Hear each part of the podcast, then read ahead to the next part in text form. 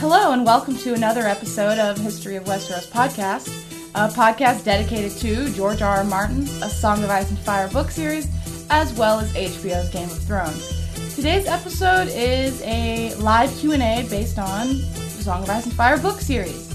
So some questions might relate slightly to the TV show, but overall we're going to try to focus on A Song of Ice and Fire proper. So there will be a few mild The Winds of Winter spoilers in this video based on the released sample chapters. We're going to warn everyone if we're about to say something along those lines though. So- That's right. We're pretty excited to do this. It's our first live Song of Ice and Fire Q&A. We've done Game of Thrones Q&As at the end of the TV season. So it's sort of territory we've been in before, but this is the first time we've done it from the books, which we both love more than the show. so mm-hmm. that's a little bit of extra fun. We, we do enjoy the show, but the books are certainly what got us into this whole thing. And it's what we have more fun talking about. There's more to talk about. And you guys have given us a lot of great questions to build up on this. So if you're listening to this and you're wondering why did I miss this live event, you need to add us on Google Plus by searching Westeros History slash AA Podcast, and you'll receive invites to these events then.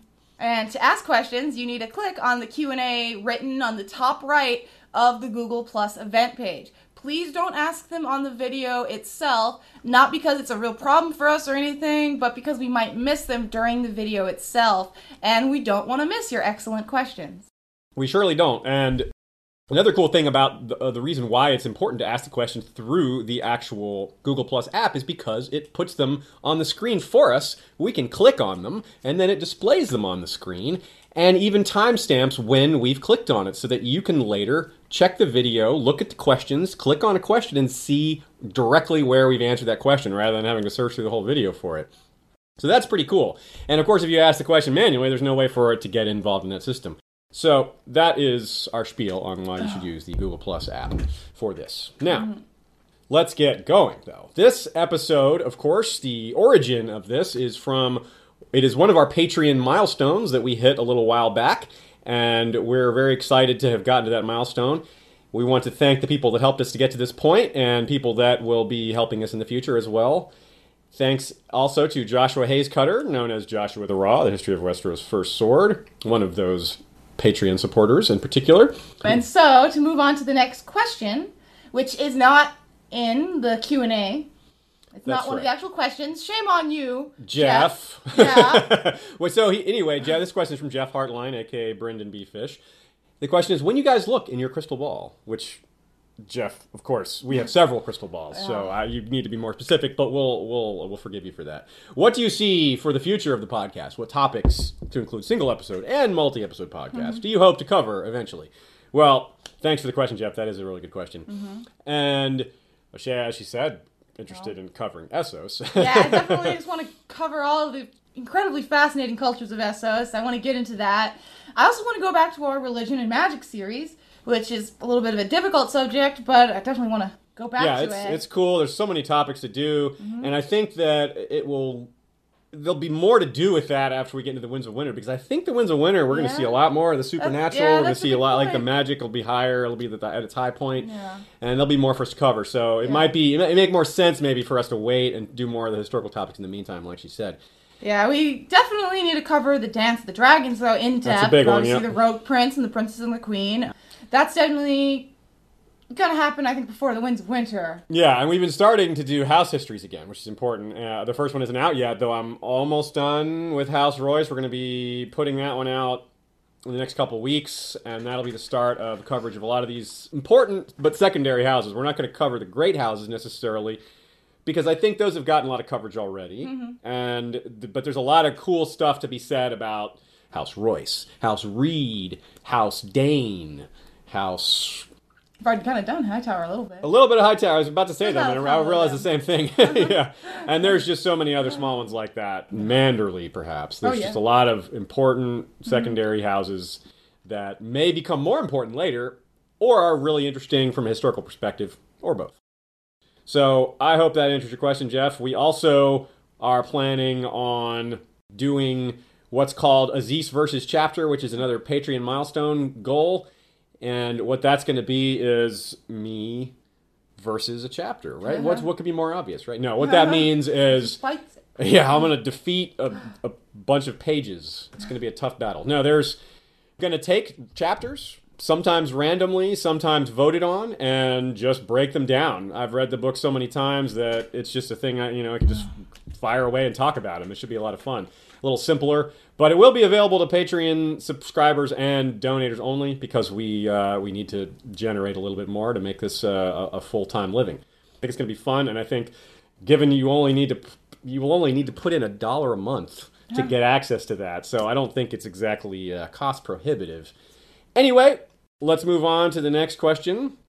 The question here is I'm not sure if you think it's actually confirmed. I'm not sure if it's actually confirmed, but do you think Dunk was actually knighted by Sir Arlan? If not, how do you think this affects the story going forward? Thought I'd throw in a D&E theory in, uh, since the books were re- released this week. And that question comes from Kieran O'Hagan. That Yep, so you, you were wondering if I was going to pronounce your name right. I hope that was close enough. I actually looked it up.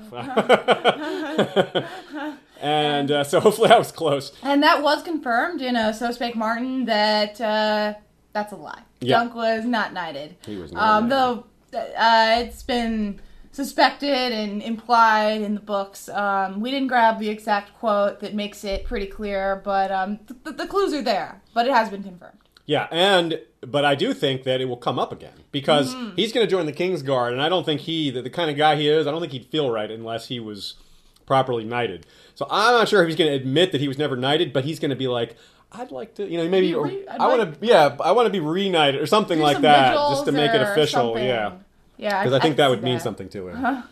But we'll have to wait and see. Yes. So that was our first actual Q and A question. our next Q and A question is also to do with Dunk and Egg. There we go, Cash Craig. So, Knight of the Seven Kingdoms tells us that Dunk and Egg will go to the free cities and the disputed lands. Why and when? Yeah, that is new information from that George wrote in the afterword. The exact quote is that they'll go beyond the narrow sea to the disputed lands and the shining cities of Essos. So, one of the upcoming one thing we can do to look for clues is to look at the titles of the upcoming books which George has released. Uh, of course, those are subject to change, but one of them is called The Sellsword, and at the time. We imagined we didn't we probably weren't thinking Essos as a possibility. We were for the thinking Sellsword. maybe Bittersteel and Golden Company were possible, but it was just suspected. Right. Now it's like almost definite. Yeah, I- now we're I'd like say. very confident. So that's really exciting. The opportunity to potentially see Bittersteel on screen. Mm-hmm. Uh, excuse me while I wipe away the drool. so I am very excited about that possibility. And as far as what else we'll see there, though, besides it's, this, course, this question wasn't just about Bittersteel. What else will we see? And he, of course, he's asking why will they go there? Why will they go there? I've seen some interesting theories on this. I've seen someone that thinks that it'll be some sort of rift between Egg and Dunk. Oh, I don't myself think that, but I think it's an interesting idea. I think that they'll be like undercover, uh, you know. hmm. But is Egg going to go there with him to be a sellsword? I don't know. Yeah, I, I really that's a tough question. and I think those are valid possibilities, but wow, like it, it's just it's kind it's almost like trying to figure out what George has in mind for something that's just got a lot of possibilities, and uh, that's that's difficult to narrow down. But I think there's a lot of po- potential because. I mean, Tyrosh is right next to the disputed lands. Tyrosh is where the Blackfyres kind of had a bit of a home base. We, we hear about Bloodraven has his eye fixed on Tyrosh because he knows that's where the threat is is uh, hosting. And it could be like you say it could be some sort of rift or it could be like maybe they're going there as like a sort of spying mission you know like they're pretty incognito. They're just two guys like they don't have any connection to the, to the throne. Bittersteel's not going to recognize say, egg. if I'm Although he might be older someone, by then if I'm sending someone to Essos, Dunk is not the person I would want to send. He's not exactly a wordsmith or a linguist. That's true. But if this comes a bit later on Yeah. then egg might be like a teenager he might be a lot more well spoken more Yeah. presentable he won't be just a squire necessarily i mean he'll still be a squire but he won't be just a squire yeah, And you wonder if he's ever going to stop shaving his head. I'm guessing no. I'm guessing he's going to keep doing that until he uh, till much later. Maybe Yeah. it's maybe once Arian dies. I'm, I'm personally hoping we see Shiera Seastar oh yeah, and, that's and all this. I, I mean, we're I think that's sure likely. too. I don't know about this one exactly, but maybe uh, this is more likely than others. That seems pretty likely. I agree with that. I think we got to see Cher at some point, and that's pretty drool worthy too. Especially if there's pictures of her. Right? Actual po- photos, not you know drawings. yeah. I need photos the real Shiera Sea Okay, so I hope that answers your question. Hand to the king, Cash Craig, and we have a, a new title for you at the end of the episode. all right, the next question, um, right, is right here. we have from Thunderclap. Mm-hmm. Boom, good name. Characters in the books have PTSD. Do you think Tyrion is suffering from bipolar disorder? Now, me personally, I've never considered this before. It definitely um, gave me some thought. I don't think he has bipolar disorder personally. I'm someone with bipolar disorder myself, um, so I have a little bit of perspective on it. I've never considered it. Um, when I reread it next, I'm definitely going to try to look at that. Um, he definitely has depression at times, and his quit quit might be like reminiscent to someone of like mania. But I think it's PTSD and depression, like depression that he's dealing with. Yeah, But I- I'm definitely gonna look at it again. I think that's interesting. Yeah, from our, our pop psychology, uh, Armchair psychology. armchair psychology guesses. Yeah, I, I agree with Ashaya's take there, Uh-huh. and I also think that I think I think that uh, I mean bipolar is you know you, you go through swings, and Tyrion doesn't seem to have that. He's he's kind of consistent with his moods, I think, um, and he's also. He, you would think maybe he would have self-esteem issues, but he doesn't seem to. He seems to accept No. who he is. He se- and he doesn't seem to have any trouble giving people orders and he doesn't seem to have any trouble behaving like a lord. He is a much different person when he's with Tywin. Of course, that's not going to happen again. But I that's a really good question, and it's a very it's a question in line with the theme of the books, which is the characters. This is about the characters. This is something that's going to come up with some of these other questions as well, and so I want to bring that up now to sort of set the stage a bit. It's, of Song of Ice and Fire, is a fantasy world, of course, but it's that we're presented with the characters and how they respond to the fantasy world, not necessarily the other way around. So I think questions about characters' personalities and psychology, I'm, I'm always really interested in things like that and, and discussing that kind of thing. So thanks for the question. Yeah, thanks for the question. Feel free to comment if you had any reasons why you were thinking about that. Right on, right on. Our next question is from Stephen Atwell. It's good old Stephen Atwell. Hey, buddy. Do the Volantenes allow the sons of freedmen to vote? Of course, we would expect a deep political question from Stephen. I am pretty sure they would. Well, they certainly wouldn't allow the sons of freedmen to vote in general. But what my understanding is that the Volantenes are allowed to vote if they own land. So I guess the question is, can the sons of freedmen own land? Because if they can, then they should be able to vote. But I'm not sure if there's a method or a means for the sons of a freedman is a former slave, just in case that's not clear. So the son of a former slave, you can see why they would be looked down on and perhaps not have the rights that others would have. You know, that doesn't sound right, but it sounds the way it would be in a in a society like that. So uh I think that's the best I can say. If they are allowed to own land, they should be allowed to vote. But. Uh, I'm not 100% And if sure. they're able to acquire that land, Right. whether they're allowed to or not, whether they have the means to do it. Yeah, that's that's a whole other question, and often going to be pretty hard for the, for a former slave's son to become wealthy enough to own land. All right. Then the next question is from another podcaster and essayist. Yeah, Nina Friel. Here we go. If you could give words to one house without an as yet confirmed motto, which house would it be, and what would be the motto? Well, I that's first. Yeah, that's that's first of all a great question, Nina, because you know Yeah. we're both really silly people, so this gives us a chance to be extra silly. and I'm feeling particularly silly today because this is a live episode, and I don't know, it just gives me more license to be goofy. You have an audience, a live audience. Yeah, yeah. They're, look, uh, and they're quickly vanishing. Look, with zero people watching. No, I'm just kidding. Uh, they heard I was going to start punning, and they all ran away. Okay, here's my. I I came up with a few myself. For House Shett, it happens. And for House Bracken, better than Blackwood. My favorite for House Bracken is, you know, like the Ancient Aliens guy, or is his aliens? I think Bracken's is horses. or in the case of House Frey, they're meat, as in the meat in a pie, right? Yeah. Yeah, something like that. or wash it down with Arbor Gold. That's my other Frey motto. I also like House Blackwood. I've got one for them: Ravens and Rivals. Mhm. Or House Night's King. Night makes right. Or House Dayne of High Hermitage. So edgy. I am of the night. Yeah. Or House Dayne, the regular House Dayne. Probably something to do with dawn. That's not really very funny though. So how about the nighttime is the wrong time? Yeah. Um, those are fun to come up with. Yeah, it's I like house mottos are fun. That's one of the great things about Game of Thrones. Is one of it's also one of the great things that I think attracted HBO to it. They knew they could sell that. they could sell mottos on Yeah. mugs and keychains and posters. We they weren't wrong. we still don't have the exact perfect one for History of Westeros, though. nope. Though I think Pimply Ginger Lad is the perfect motto for us. Um, Read the books. yeah, read the books. That's a pretty good one. Uh, Okay. But moving on to, lo and behold, yet another uh, YouTuber. Right on. Hey there, BarTube. Right. How's it going? Hey, what is the top mystery that will be probably resolved in the Winds of Winter? Your most in- the ones that we're most interested in. That is Robb's will, the Valonqar, etc. Okay, great question. Big question. Yeah. Also, Go So- with our first answers that came up yeah. that we thought of. For me, what's going down at Oldtown? That's Hmm. the thing I most care about. I can't think of anything I care about more.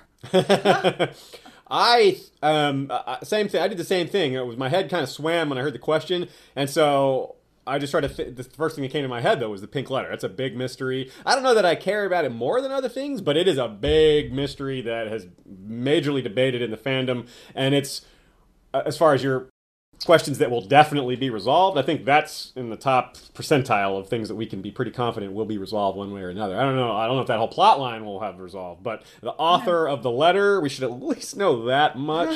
I hope. if not, then these other guesses may not be so great either. But I, I'm really curious about what all these. There's all these horns that have been building up. A whole bunch of different horns. There's the horn that Sam has that's broken. There's the Dragon dragon, binder. Th- What are these horns going to do? And is anyone going to blow them anywhere near something that could matter? Like Dragonbinder got blown, but there were no dragons nearby. and uh, so, yeah, I'm kind of looking forward to that. Although that that may wait a bit longer. Possibly related to the horns is the how the others will get through, around, or break the wall. How that's going to happen. I, that's kind of an open mystery. I don't think it's something that's like an open question, like, gee, how are the others going to blah blah blah. But it is a question like, how is the others' plot line going to progress? And that pretty much, I think everyone assumes they're going to get through the wall or break it entirely somehow. And that so that I'm looking forward to that. We can actually use this to pivot to another question from our good friend Jim McGeehan, who's asking us, What do you think will be the final fate of the wall? And I think that there's really two possibilities, I think, that I could come up with. Maybe you've got a third idea, but I think it's really, it's either going to come all the way down or it's just going to be broken like a big chunk uh, where the others can pass through. The whole thing coming down seems kind of crazy, right? I think, personally, that it's gonna be like all broken down and then like chopped up to make some nice crushed ice for like a giant's drink. That's my theory. An ice shake. Yeah, that's what I think. So I, I don't. Yeah. So there's that's okay. So there's three possibilities. Three apparently. possibilities: ice for a giant's beverage, coming down entirely, just broken to allow some things to get through. Right on.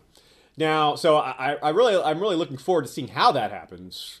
Uh, the method of it could be the horn. It could be something else. And hold off for a minute on my on some of the other possibilities because there's some other questions people have asked that tie into that. So stay tuned for more possibilities on the wall. And one other thing I wanted to get to though, because uh, back to Barr's question, which is the truth of Aegon's parentage, as in young Griff. There's a lot of parentage questions in A Song of Ice and Fire, as we know. There's the biggest one is Jon's, although I think most people agree on that one. There's also some questions about Tyrion's parentage potentially, and of course, young Griff. Now, of those three, I think Tyrion's is the one that's least likely to be given a definitive answer. As if and it may be that a definitive answer isn't needed. Hmm. Some people who are very sure that he's Tywin's son would be amongst those. And but I think of those mysteries, Aegon's is the one that's the most likely to be resolved because there's somebody who actually knows who's a big part of the story. Varys knows the answer one way or the other, and potentially Illyrio Yeah. as well, and some others. So there's those are the unlike for Jon, we only have Howland Reed basically, mm-hmm. and maybe the nursemaid Wyla or somebody. Or Bran seeing Right. definitive information. The Weirwood Network opens up the p- potential for pretty much anyone to have any answer about any question given. So that uh, aside, we have this. So uh, yeah, a lot of good possibilities there. So uh, hopefully we're, we're- our guesses are close to right. But I would love to be surprised. You know, we we spend so much time thinking about these things. We think we figured them out, but some, maybe we're completely wrong. We might be surprised. I'm sure George has several surprises in store for us, and the wall might be a good spot for that. All right, moving on. Let's see here. We have Kirsten Xilo asking the question Which of the smaller mysteries in Game of Thrones do you think will be important in the end? Dany's childhood house, Quaithe, Asshai, Shrouded Lord, Grayscale, Patchface, Tyrek, Gravedigger, Deep Ones, something else? Which small facts do you think matter? Okay. I personally, I love the stuff about all the deep ones and the Blackstone. I don't think it's going to be relevant myself to I the agree, actual yeah. series. Grayscale, I think, is definitely relevant. I don't know whether any mystery about it will be relevant, but it itself, there's going to be an outbreak. I think. I agree. I think I think that we I think grayscale. We've only seen we scratched we've only scratched the surface of what grayscale's impact on the story is going to be. Scratch the Yeah. surface of grayscale. Yeah, okay. That that pun was not intentional. Yeah. Tyrek, I do think that one will be resolved. I think it will be mi- mildly important. I think that there might be something to that. The, the theory that Varys snatched him is interesting, although it seems maybe a bit much to have known that the riot would start right then. But it may have been an opportunity that he was he was waiting to find a chance to cap, uh, to capitalize on. I do think that the Gravedigger is important. I think San- it is. San- I do think it's Sandor, and mm-hmm. I do think that's going to be important. I think Sandor is going to come back into the story. I don't think he's going to fight his brother at the, at the trial by combat. At No Cleganebowl. He's no Cleganebowl. They may fight eventually, but it won't be at a trial because he's just not healthy enough yet, and there's just no means for him to find out about it in time. Like he's going to just run off and hear about this trial and run off south of King's Landing. The dude still has a severe limp. I just don't. It, it wouldn't be realistic for him to win that fight if he does go. Uh, yeah. And I don't think he would try because I think he would know that too. Yeah, even just getting there in time is yeah hard. so, but I do think he's going to come up later. I don't know how. I don't think he's don't. I couldn't guess at what his importance will be, but I think he'll be back. I guess moving on to some other uh, smaller mysteries, we'll move on to this question about Benjen Stark. What are your thoughts and predictions on Benjen Stark? We got a couple of Benjen Stark questions, uh, although they're somewhat related.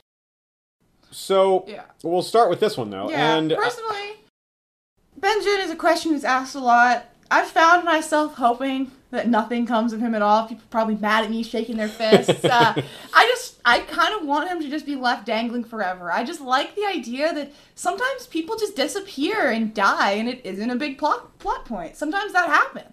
I, I'd be fine with that But- personally. I, I think that there might be more to it, and I don't think that he's just out there surviving by himself. That he's just been on the run from others, and he's just been somehow like, why wouldn't he? There's no reason why he couldn't have gone south to get back to the wall if that's the case. So the tinfoil idea I've heard that I don't think is too tinfoily, and I'll explain why. But first, the actual idea, which is that the others actually have him in captivity somehow. They're holding on to him. They need his blood because he's a Stark for something. Maybe to break the wall. That's the best guess I have. Maybe to do some damage to Winterfell. I don't know. But the reason that sounds, the reason I don't think that's too tinfoil, even though it's this crazy magical idea, is because we're talking about the others. The others are magical beings. They're already supernatural in the first place. I think any kind of magic you associate with them is less crackpot than, say, associating magic with characters that have never shown any sort of magic at all. You know, like guessing that this guy is glamored as this guy is weird because we've, you know, this this person's never shown any attachment or association with that type of magic before. But the others, that's a big unknown. What they're capable of. All kind. They, they're certainly magical beings. So we should, I think there's a little more leeway to be creative with the potential things they can do, and I have more of a I have more leeway for considering these things less tinfoily. Um, here's another question that wasn't asked on the Q and A, but we did catch it anyways. Um, it's from Patrick Simpson. Why did Benjen join the Night's Watch? And for me personally, this has bugged me for a while. I it just seems foolish to me. I can see how it's possible for someone to do make this choice, but it makes me like Benjen less that he would do, choose to do this. I think that it's important to note that Robb had been born by then, so at least there were two male Starks, and Catelyn may have already been pregnant with Sansa when he made the decision. I'm not quite sure on the time uh, on the uh, the timeline there, but yeah, it really could just be. It might not have been some group decision where they're like, "You should join the Night's Watch now." I think Benjen might have just really wanted it, and he just was like, "Hey, can I go? Can I go? Can I go?" And Ned's like, "Well, hang on, not yet, not yet. Okay, now go." Uh, I mean, maybe they just maybe he just kept asking for it. It may have been foolish. He could have been dreaming about it his whole life, and they've just been putting it off during the war. And he was, you know, you know he just really wanted to Yeah. join the Night's Watch. And he certainly rose to become first ranger, so uh, obviously he you know belongs there. You could say he did his. wonder if he would have been Lord job. Commander. I think he would I have. he would yeah. have. I wonder if like he was first ranger. I just wonder if he was groomed at all in the same way that Jon was groomed. I think it's a nat- because he's a Stark and he's Yeah. from the North. I think that would have been such a natural thing. I mean, there was a ten-year-old apparently, ten-year-old Stark Yeah. apparently that was an well, Lord Commander. my question is, Jon was you know not just a ranger. So I wonder if Benjen had that time period where he wasn't just a ranger. Yeah, he may have been a steward for a while. That's true. Um, uh, that's it's often it's, it's probably usually the case though that they don't groom a successor. That they Yeah. just So I think it was know- just because Benjen's gone, so he like was like, oh, I have to groom someone. He has to be ready. Jon has to be ready. That's I guess more the case. Yeah, I agree with that. Yeah. Um, Okay, well, hopefully that is a sufficient answer on Benjen for now. We hope to learn more. I do think that there, I do think that we will learn more about him in the Winds of Winter. I don't think we'll go a whole nother book with nothing on Benjen, especially because the others, that plot line is really starting to come to the front. all right, next question. Which characters do you think are most likely to die in the Winds of Winter by Alex Stroop? Stroup? Apologize if I pronounce the name wrong. Well, whew, it's a bit of a depressing question. No, not really. this is a fun question, actually. I do think there are quite a few who I think are on the hit list. I think Barristan is up there. I think mm-hmm. Brienne is on the list. Tommen and Myrcella. Yeah, Tommen and Myrcella very much on there. Theon is kind of on thin ice, pun intended. Doran Martell. Doran Martell, I, it- it's, it's clear that his health is getting worse. I don't think anyone's just going to kill him, but I think it would be uh, more a more compelling story if Arianne is in charge and Yeah. not like Yeah. entirely clear on what's happening. You know, um, she's just become you know her father is trusts her more than he used to, but I think that would make things in- interesting. Yeah, it'd be Uh, real tragic if he died before she came back from her trip right there. Yeah. I would be so sad. I'm sad just thinking, let's move on. And I think Um, some of the other uh-huh. characters in some of the other Dornish characters might be in danger as well. They're the ones who have been sent to hunt Darkstar. I think are in particular danger. I don't I don't know that Hotah is in danger since he's a POV. Although I think he, I think he's in danger eventually. But I think he's got to at least survive long enough to show us whatever it is we're going to see at High Hermitage or in that area. So Obara, I think, is is in danger. Uh, although she's not, you know, a super important character, I she's certainly noteworthy, significant enough, and I, I do think she's in trouble. And potentially the same goes for Balon Swan, who's with them. Um, I think I, I, I kind of imagine that Darkstar has some sort of trap plan for them. He knows they're he kind of knows they're going to be coming for him, and he's not just going to wait for them to come without pre- preparing for it. So that's going to be interesting. But uh, as far Hopefully, both Boltons. yeah, I think Not one. I think only one Bolton is going to go. I doubt they both survive, but yeah, I could easily see them both going down. Um, it'd be funny if Bolton, if the Dreadfort was held by Fat Walda only, Fat Walda and a few, and Steelshanks Walton holding the Dreadfort by themselves. And I think maybe Mance Rayder as well as maybe on the chopping block, but also pretty much all of the remaining Night's Watch. I think pretty much all of them are in big trouble because I just don't see the others not penetrating into the north, and I don't see that happening without the Night's Watch trying to stop them, and they're obviously not going to succeed if the others get much farther south. So, sorry, folks, I'm real worried about Pip, Gren, Dolorous Ed, maybe Iron Emmett. I don't know. I, I, at least maybe one of the two of those guys might get out, but I'm worried. Yeah. All right, let's move on to the next question. All right. How about another question from Kieran O'Hagan? Do you think Dany will go straight to Westeros or march westward with her armies and dragons to lay waste to cities like Volantis to have crossed her? I think there's a very good chance she uh, stops in some other cities on her way. Absolutely, especially because I think the Volantene slave army might very well just try to flip sides and join her, and they will be all for liberating other slaves. I would Yeah. think. Uh, I think Pentos is another likely enough destination, especially since the Tattered Prince has been promised Pentos by Barristan, and because Illyrio is there, so there's other reasons to go there.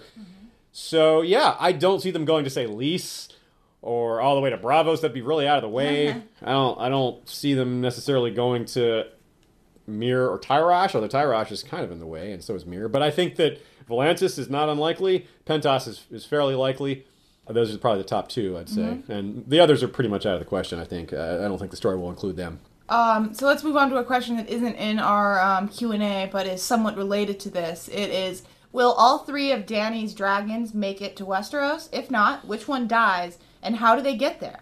That's from Drew Hinks or Drew Hinkus, sorry, and that is a great question. And I think, what do you, do you think they'll all make it? Or Yeah, I, I tend to think that they'll all make it to Westeros. I don't think they'll make it through the series, but I think they'll get it to Westeros. I agree, and if one of them, but if one of them does die, I, I, my my bet is on Viserion because there's a slight spoiler from the Winds of Winter here, which is that there was a little bit of blood on the white cyvasse dragon that Tyrion picks off on the ground. There's a lot of different interpretations of that. This is certainly not the only possibility for what the blood on that dragon piece means, but mm-hmm. one possibility is that it means that dragon is in trouble and doomed. Uh-huh. Also, Viserion is the weakest dragon. I believe that's the, from the descriptions. Um, although he's not unhealthy or weak, just of the three. so, as far as how they get to Westeros, that is a huge question. That's kind of difficult to answer. But we do know it's possible. There is a precedent set, at least. Balerion was ridden by Aegon, the Conqueror, to, who flew off from Dragonstone to participate in the war against Volantis that came during the Century of Blood, which followed the doom of Valyria, of course. And rather, sorry, this is at the end of the Century of Blood still. Anyway, Aegon took the side against Volantis. Volantis was trying to restore the Valyrian Empire as best as they could under their control. And so clearly Aegon was able to get his dragon over the water, and, it, Balerion was full grown then, so it wasn't none of the dragons Dany has are remotely the size of Balerion. So if it could be done there, it can be done this way. But it could just be that dragons have a lot more flying stamina than we think. He may have flown it from Dragonstone across the narrow sea. I believe Ma- Maegor did the same with Balerion, who flew Balerion from Pentos to Dragonstone once Visenya came to tell him that Aenys had died and that he should come to seize the crown.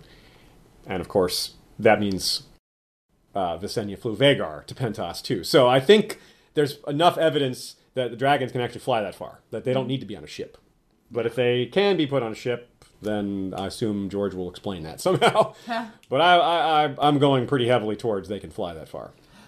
All right, so um, I believe these next questions um, were asked via Patreon by Mary Harrison. Is that correct, Aziz? I believe so. That's Um, right. So Yep. we'll read them out loud. They're not through the Q and A feature. Um, the It- first, sh- should I? Okay. yeah, go ahead. Go ahead. Um, the first question is: Is Lady Dustin being honest about her loyalty to Roose, or did she say those things to Theon because she assumed he'd tell Roose everything? From Mary Harrison. Right on. Now, I think that that's a very good possibility. Lady Dustin, one thing we can know for sure about her, whatever we believe her ambitions or interests are, she is not stupid. She is intelligent. And so she knows that what she tells Theon is at least going to get back to him, if not to Ramsay. Maybe she thinks that it's more likely to go to Ramsay than to Roose. But either way, she's can't possibly think that she can just say all those things to Theon and not have them get back to him. So she has to know what she's saying. So yeah, I think that she's playing uh, playing both sides a little bit. I don't think she's planning on betraying Roose. I just think she sees that as an option. I think she's a lot like Roose, that she's just going to do what's best for her. If that means keeping her alliance with the Boltons, that's what she's going to do. But if the Bolton alliance ship starts to sink, She'll be one of the first rats to jump off. She doesn't have to side with the Starks just because she's not siding with the Boltons anymore. It's not like it's just Bolton or Stark. She can just sit on the sidelines and do nothing, sit in her castle and wait for things to resolve themselves. No one's going to come attack her when she's not an enemy, especially when they've got other enemies to deal with. So, yeah. So to answer the so more specifically to answer the question, yes, I mm-hmm. definitely think that she's or no, she's not being honest. I guess is the to, to respond to the how the way the question was asked. Uh-huh. now another question from Mary: Sansa sees two castles in the clouds merging into one on the day of Joffrey's wedding. But maybe a bit of foreshadowing. She suggests that it's foreshadowing for the downfall of the Freys. Interesting interpretation. Mm-hmm. I, I think it's more simple though. I think it's just the two castles merging is like symbolic of two houses merging, just like the wedding that's about to happen. Joffrey's wedding. Some guy was just Joffrey marrying Margaery, and that's mm-hmm. the the merging of the castles. But I like that idea, and honestly, Uh-huh. I never caught that. I never caught that uh-huh. reference. That the two cl- the castles in the sky. I never I never uh-huh. noticed that. So good catch. I'm Yeah. pr- I'm sure other people missed it. Sure, other users are like, "How did you miss that one, Aziz?" Okay, so another one from Mary. What are Pate slash Jaqen slash the Faceless Men after in the Citadel? Mm-hmm. Very good question.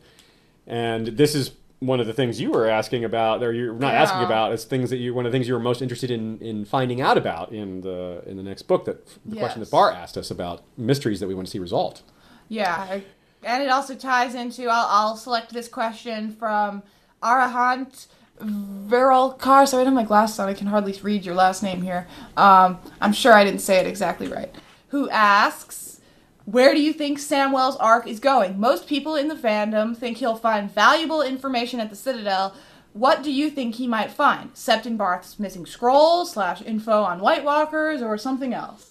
Yeah, I, well, I hope so. Yeah, I, hope can't so. wait for Sam to get in the vault and start reading these old books. Uh, some of my favorite chapters are Sam chapters because he deals with ancient material and ancient books and stuff like that. And Um, hopeful. I personally, um, I, I, I feel like one thing he his arc is going to deal with for sure is this attack on Oldtown, yes, definitely. and that might just be very frustrating to us. Yeah, because he's distracted by ransacking, reaving Ironmen when Yeah. he should be reading.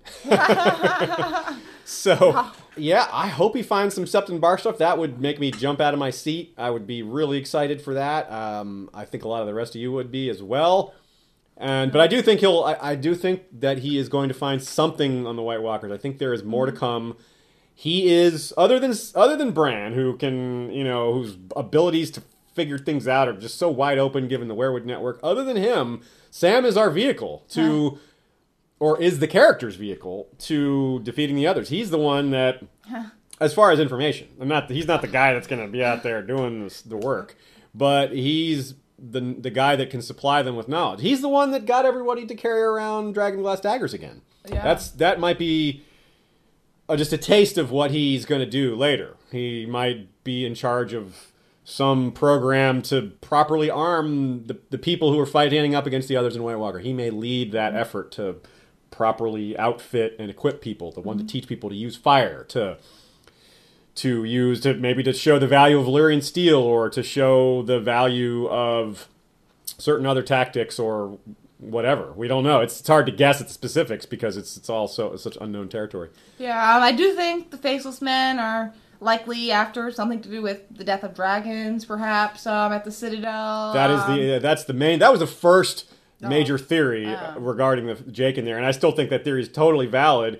Now, to be clear, Tyrion points out to um, Haldon Halfmaester because Tyrion was tasked by Jon Connington of writing down everything he knew about dragons, and at one point he's thinking to himself, "Gosh, I wish I had the Death of Dragons, which is this book." That he says there's only one copy of, and it's in the Citadel's vault is the only clue that we've been given about what's in the Citadel's vault, only specific clue. Yeah. And here we have some character trying to get into the vault, so maybe it's too simple to just Yeah. think that's two plus two. But the Faceless Men are not fans of dragons. So the book is called The Death of Dragons. I might be trying to look up ways to kill dragons like that. I could see that knowledge being lost because no one's had to deal with dragons in quite a while.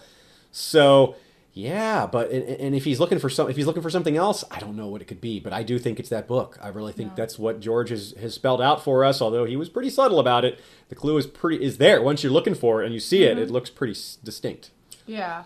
Um, this let's move on to our last question from Mary Harrison, um, and then we'll move back to Q and A questions. Um, her question is, "What are our favorite chapters?" That's a good one. What, what about you? I, I, have a hard time with that. My fa- one of my favorites is actually um, it's uh, Areo one.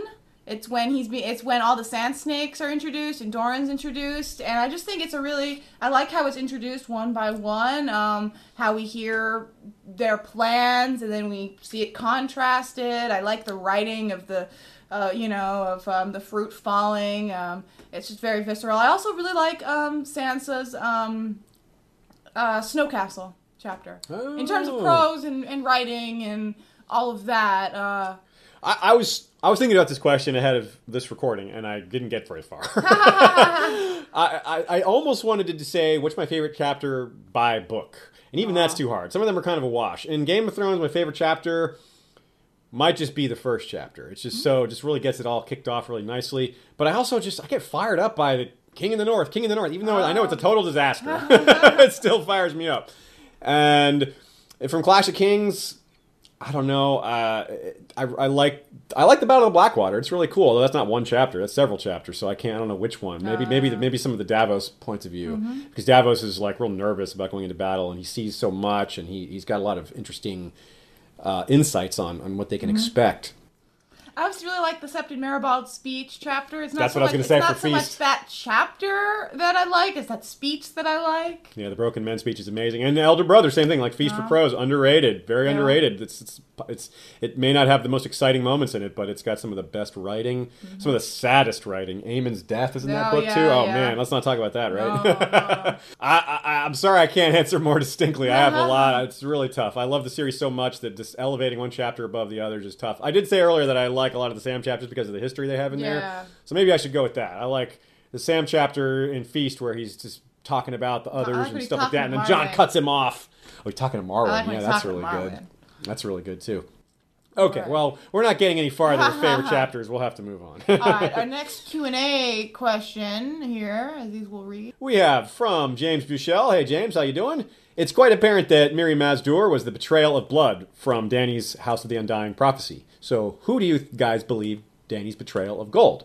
I'm not sold. Jorah is one of the betrayals, and who will the betrayal of love be as well? First of all, I agree that Jorah was not one of the betrayals. His betrayal hurt Dany in terms of like psychologically, but it didn't harm her cause really. It didn't. It wasn't like a, a betrayal that like stopped her from doing what she wanted to do. So I tend to agree with you that that's not the real betrayal. That was maybe a, a red herring betrayal. Okay, so uh, this is a tough question though. But I want to so I want to start off actually by suggesting alternative ways to think about it rather than just giving answers, although I'm going to give some answers also. Note that gold could be betrayed for money. Like I think that's the common interpretation, but it could mean something else, like the golden hair of the Lannisters. I'm not sure how that would connect, mm-hmm. but it's just just the line of thinking is what I'm getting at, not not necessarily that specific example. The mm-hmm. Golden Company. Yeah. We've seen this kind of metaphors a lot. The gold beneath the gold, the bitter steel is is is uh, it's not their official motto, but it's one of their sayings.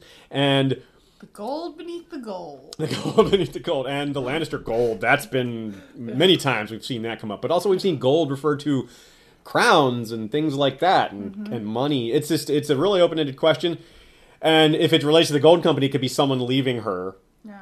to to side with Aegon and the Golden Company, and I think the most likely candidate for that would be Barristan, which is, but that would be the betrayal for love, actually, in my mind, not gold, because I can't get around why he thinks about Ashara Dayne. Now, I don't think Ashara Dayne is Septa Lemore because mm-hmm. Tyrion would not miss. I just think that's bad writing if Septa Lemore is Ashara Dayne because Tyrion like drools over her body, looks at her up and down. How's he not going to notice her purple eyes? Especially uh-huh. after he does notice Aegon's and he uh-huh. does notice Connington's eye color. He, he points out pretty much everyone's eye color. So that would be kind of cheap if he just didn't write that in the, so we so we wouldn't catch it. So I don't think it's Septa Lemore, although I think her identity is interesting. I have, don't don't think it's her.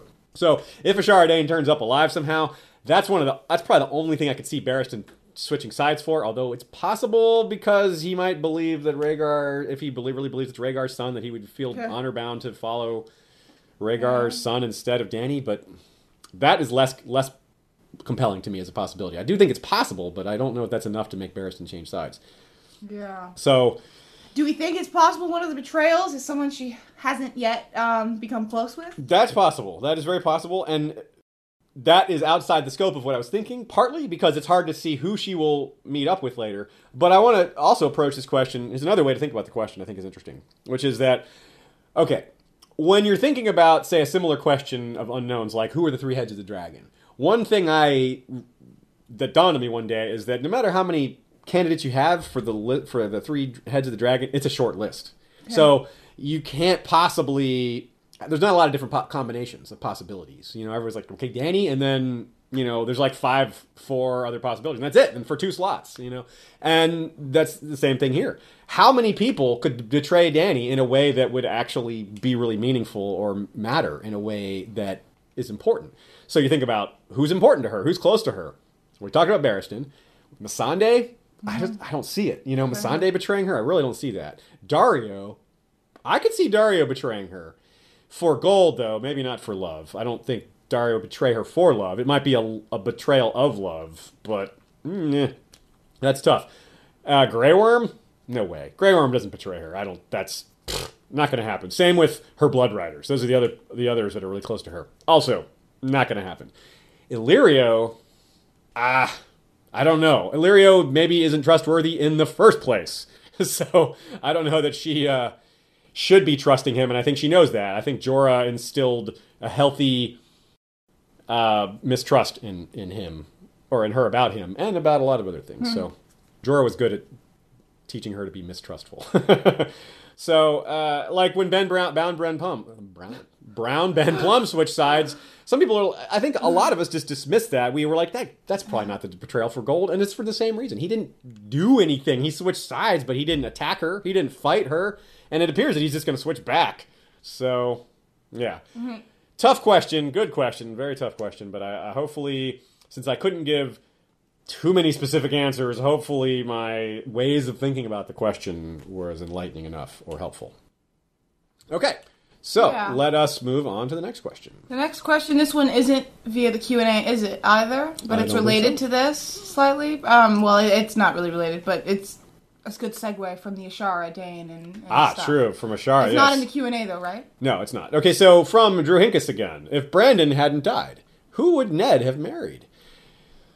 I, d- I think it might have been. You think it might have been a northern woman, but Yeah, I think it's possible. Just just because when you think about like the Lord Lord Paramounts, if Rickard has southern ambitions, there just aren't a lot of Lord Paramounts for him to choose from with marriageable daughters. how about Ned marrying Cersei? I've, I have seen a lot of stuff about people like talking about what if that had happened. yeah. which is weird.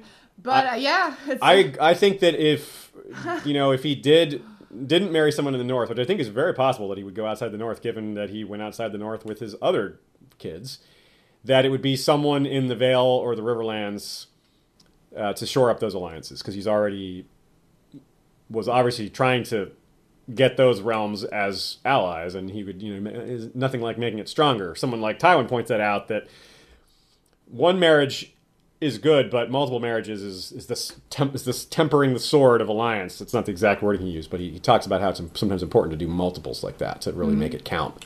Which is what he had in mind with the Tyrells. That's why he was thinking of maybe having Cersei marry, you know, a Tyrell or something like that. Willas in particular. So, okay, let's move on. Um, Oh, actually, one other possibility. Maybe he would have married Lady Dustin or Lady Oh, yeah. Riz- She would have been Lady Yeah, Ryswell, or yeah. she would have been Lady Stark, really. yeah, one of the northern women. Yeah, that's a possibility. Yeah. I'm manning the questions, and man, you guys are asking a lot of questions. I'm yes, gonna, good job, folks. Thank you for all the questions. We're, apologize in advance. At this rate, it looks like we won't get to them all. No. But as I as we said at the beginning, this will be a regular thing, the Q and A episodes. So if your question doesn't get asked, please post it again. We it's, it's certainly nothing personal. Certainly nothing. Doesn't say anything about the quality of your question. It's just that we have a lot of There's just a lot. I, and we I'm want to answer thoroughly. That's why I'm not answering as many right now, because I'm just trying to sort through them all. Let's answer some that are just one off, just clear these out. Some that are Okay. comments. Um, some responses, for instance, from Nina Friel. She said, personally, I like the one I saw for House Reed within our site. Ooh, that's a good a one. Yeah, good for again, that's the house mottos thing again. That's a good one. I like that. Within our site. Yeah, I like it. And then we have Or green with envy. Yeah, we have um, another good one. Um, a nice message to Nina Friel right here. Says Nina, you're, for real, awesome. you're awesome, and I love your essays and recording. Felicia Emma. Thanks, Oh. Felicia, for saying that to Nina, and we're thanks for Yeah. being a fan of us agree. as well. We agree. Yes, yes. Yes. Um, now let's see some other easy responses. Um, maybe not so short, but this one's a good one to make sure we answer. Okay, yeah. What advice do you have for someone considering starting a podcast unrelated to Song of Ice and Fire? Okay. uh, from Robert Neal. Great question. I would say for someone starting a podcast, I think you have to keep in mind that you need to stick with it. We have been doing this for several years now. This is a, we're we're past three years now, and for the first couple of years, it was just kind of a hobby. It was fun. We took it, you know, we we put our work into it. We put the effort in, but we it was mostly for fun.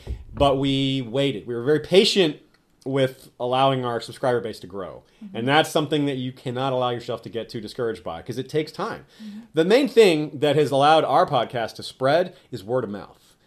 And that takes a while to take effect. When someone tells you, hey, this podcast I heard is great, most people aren't just going to go immediately go listen to it the next day or the But same day. few months but eventually, later- after hearing a few times, like, oh, yeah, I've been meaning to check that podcast. So, yeah, a few months later, maybe they check it out. And then a few weeks later, they finally realize, hey, you know, I really like this podcast. So Yeah. it takes a while. So I got to say, you got to be patient. Yeah. And you just make sure, don't make the mistakes we did at the beginning, which was get your get a decent microphone right away, figure out how to not have bad quality, figure out how to make it right. Figure out how Explaining all that in this would be it would take too long to go through the details of that. Yes. But get get a list and follow it. Make a like a checklist of, of, of steps before recording. So you, I want to do this. I want to turn off all the sounds in my house. Turn off my phone so I don't get that. You know, make it make a checklist, update it, follow it, get a procedure because there's so many things that go into this that you you can forget. We're always forgetting little steps. Yeah. Um, my tips are just I don't know what your subject would be, but be passionate and be prepared. Um, yeah, be pat. That's a huge one. I should have said that. Yeah, it's it's unpleasant to hear someone. What, what? Who is this? What's this guy's name? I don't know. like, look it up. Just have someone look it up, or look it up beforehand, or don't make the listener have to listen to you talk about who this person is you don't know for five minutes. Yeah, I, I think that's huge. I think that's something that people responded to us a lot when we were starting off. We got that kind of feedback a lot that they appreciated how prepared we were. Um, so I would say that that worked for us. I can imagine it works for everyone. I think everyone appreciates when you take their time into consideration. We have long episodes, but it's you know we jam them full of information. It's not there's not a lot of wasted time in there. Not that other people do that. I'm just saying this is our way of doing it. Um, let's move on to a question from Yoke Boy. Yeah, similar, somewhat similar question. similar. In the same vein, anyway. Why did you start podcasting? Well, hello, Yoke Boy from England. Mm-hmm. We're uh, always happy to hear from you, and we'll ho- uh, looking forward to having you back as a guest at some point. Now, why did we start podcasting? Well, myself, I started because I was invited to. I started paying attention to this podcast when it was new, when Steve Mangiamelli started it, and I he, we had a mutual friend, and it was uh, the mutual friend suggested that I that, that we work together, and I helped him out. I was just like giving him some advice and helping him out and answering some questions, and it just kind of took off from there. Yeah. But honestly, the other thing that was really important was that I listened to a lot of hardcore history, Dan Carlin's Hardcore History, which is one of the biggest podcasts there is. And a lot of the things that I was just giving advice about on starting podcasts, uh, the things I got from are things I got from him. Not that he told me personally, just things that I learned by listening to him. Mostly the thing that Ashaya said, which was to be enthusiastic, to be passionate. He makes history interesting. He's some his some of his episodes are five hours long, and even and four hours in, he's still like talking like I am right now. Like he's like, yeah, like, and then this happened, and then this happened, and what can you imagine how they felt, and all this, and it really it keeps me listening, keeps me engaged. Like two hours later, I'm still like, yeah, what's happening? I'm ignoring everything around me because I'm just so intent on what's happening. So, yeah, that's really important, I- and and so that showed me. I, I knew I, I know that I'm a person that can be enthusiastic about things that I'm into. So I'm like, hey, I can do that. I don't know what topic, but I can do that. And then the, the idea of Song of Ice and Fire came was like, I can do that. Mm-hmm.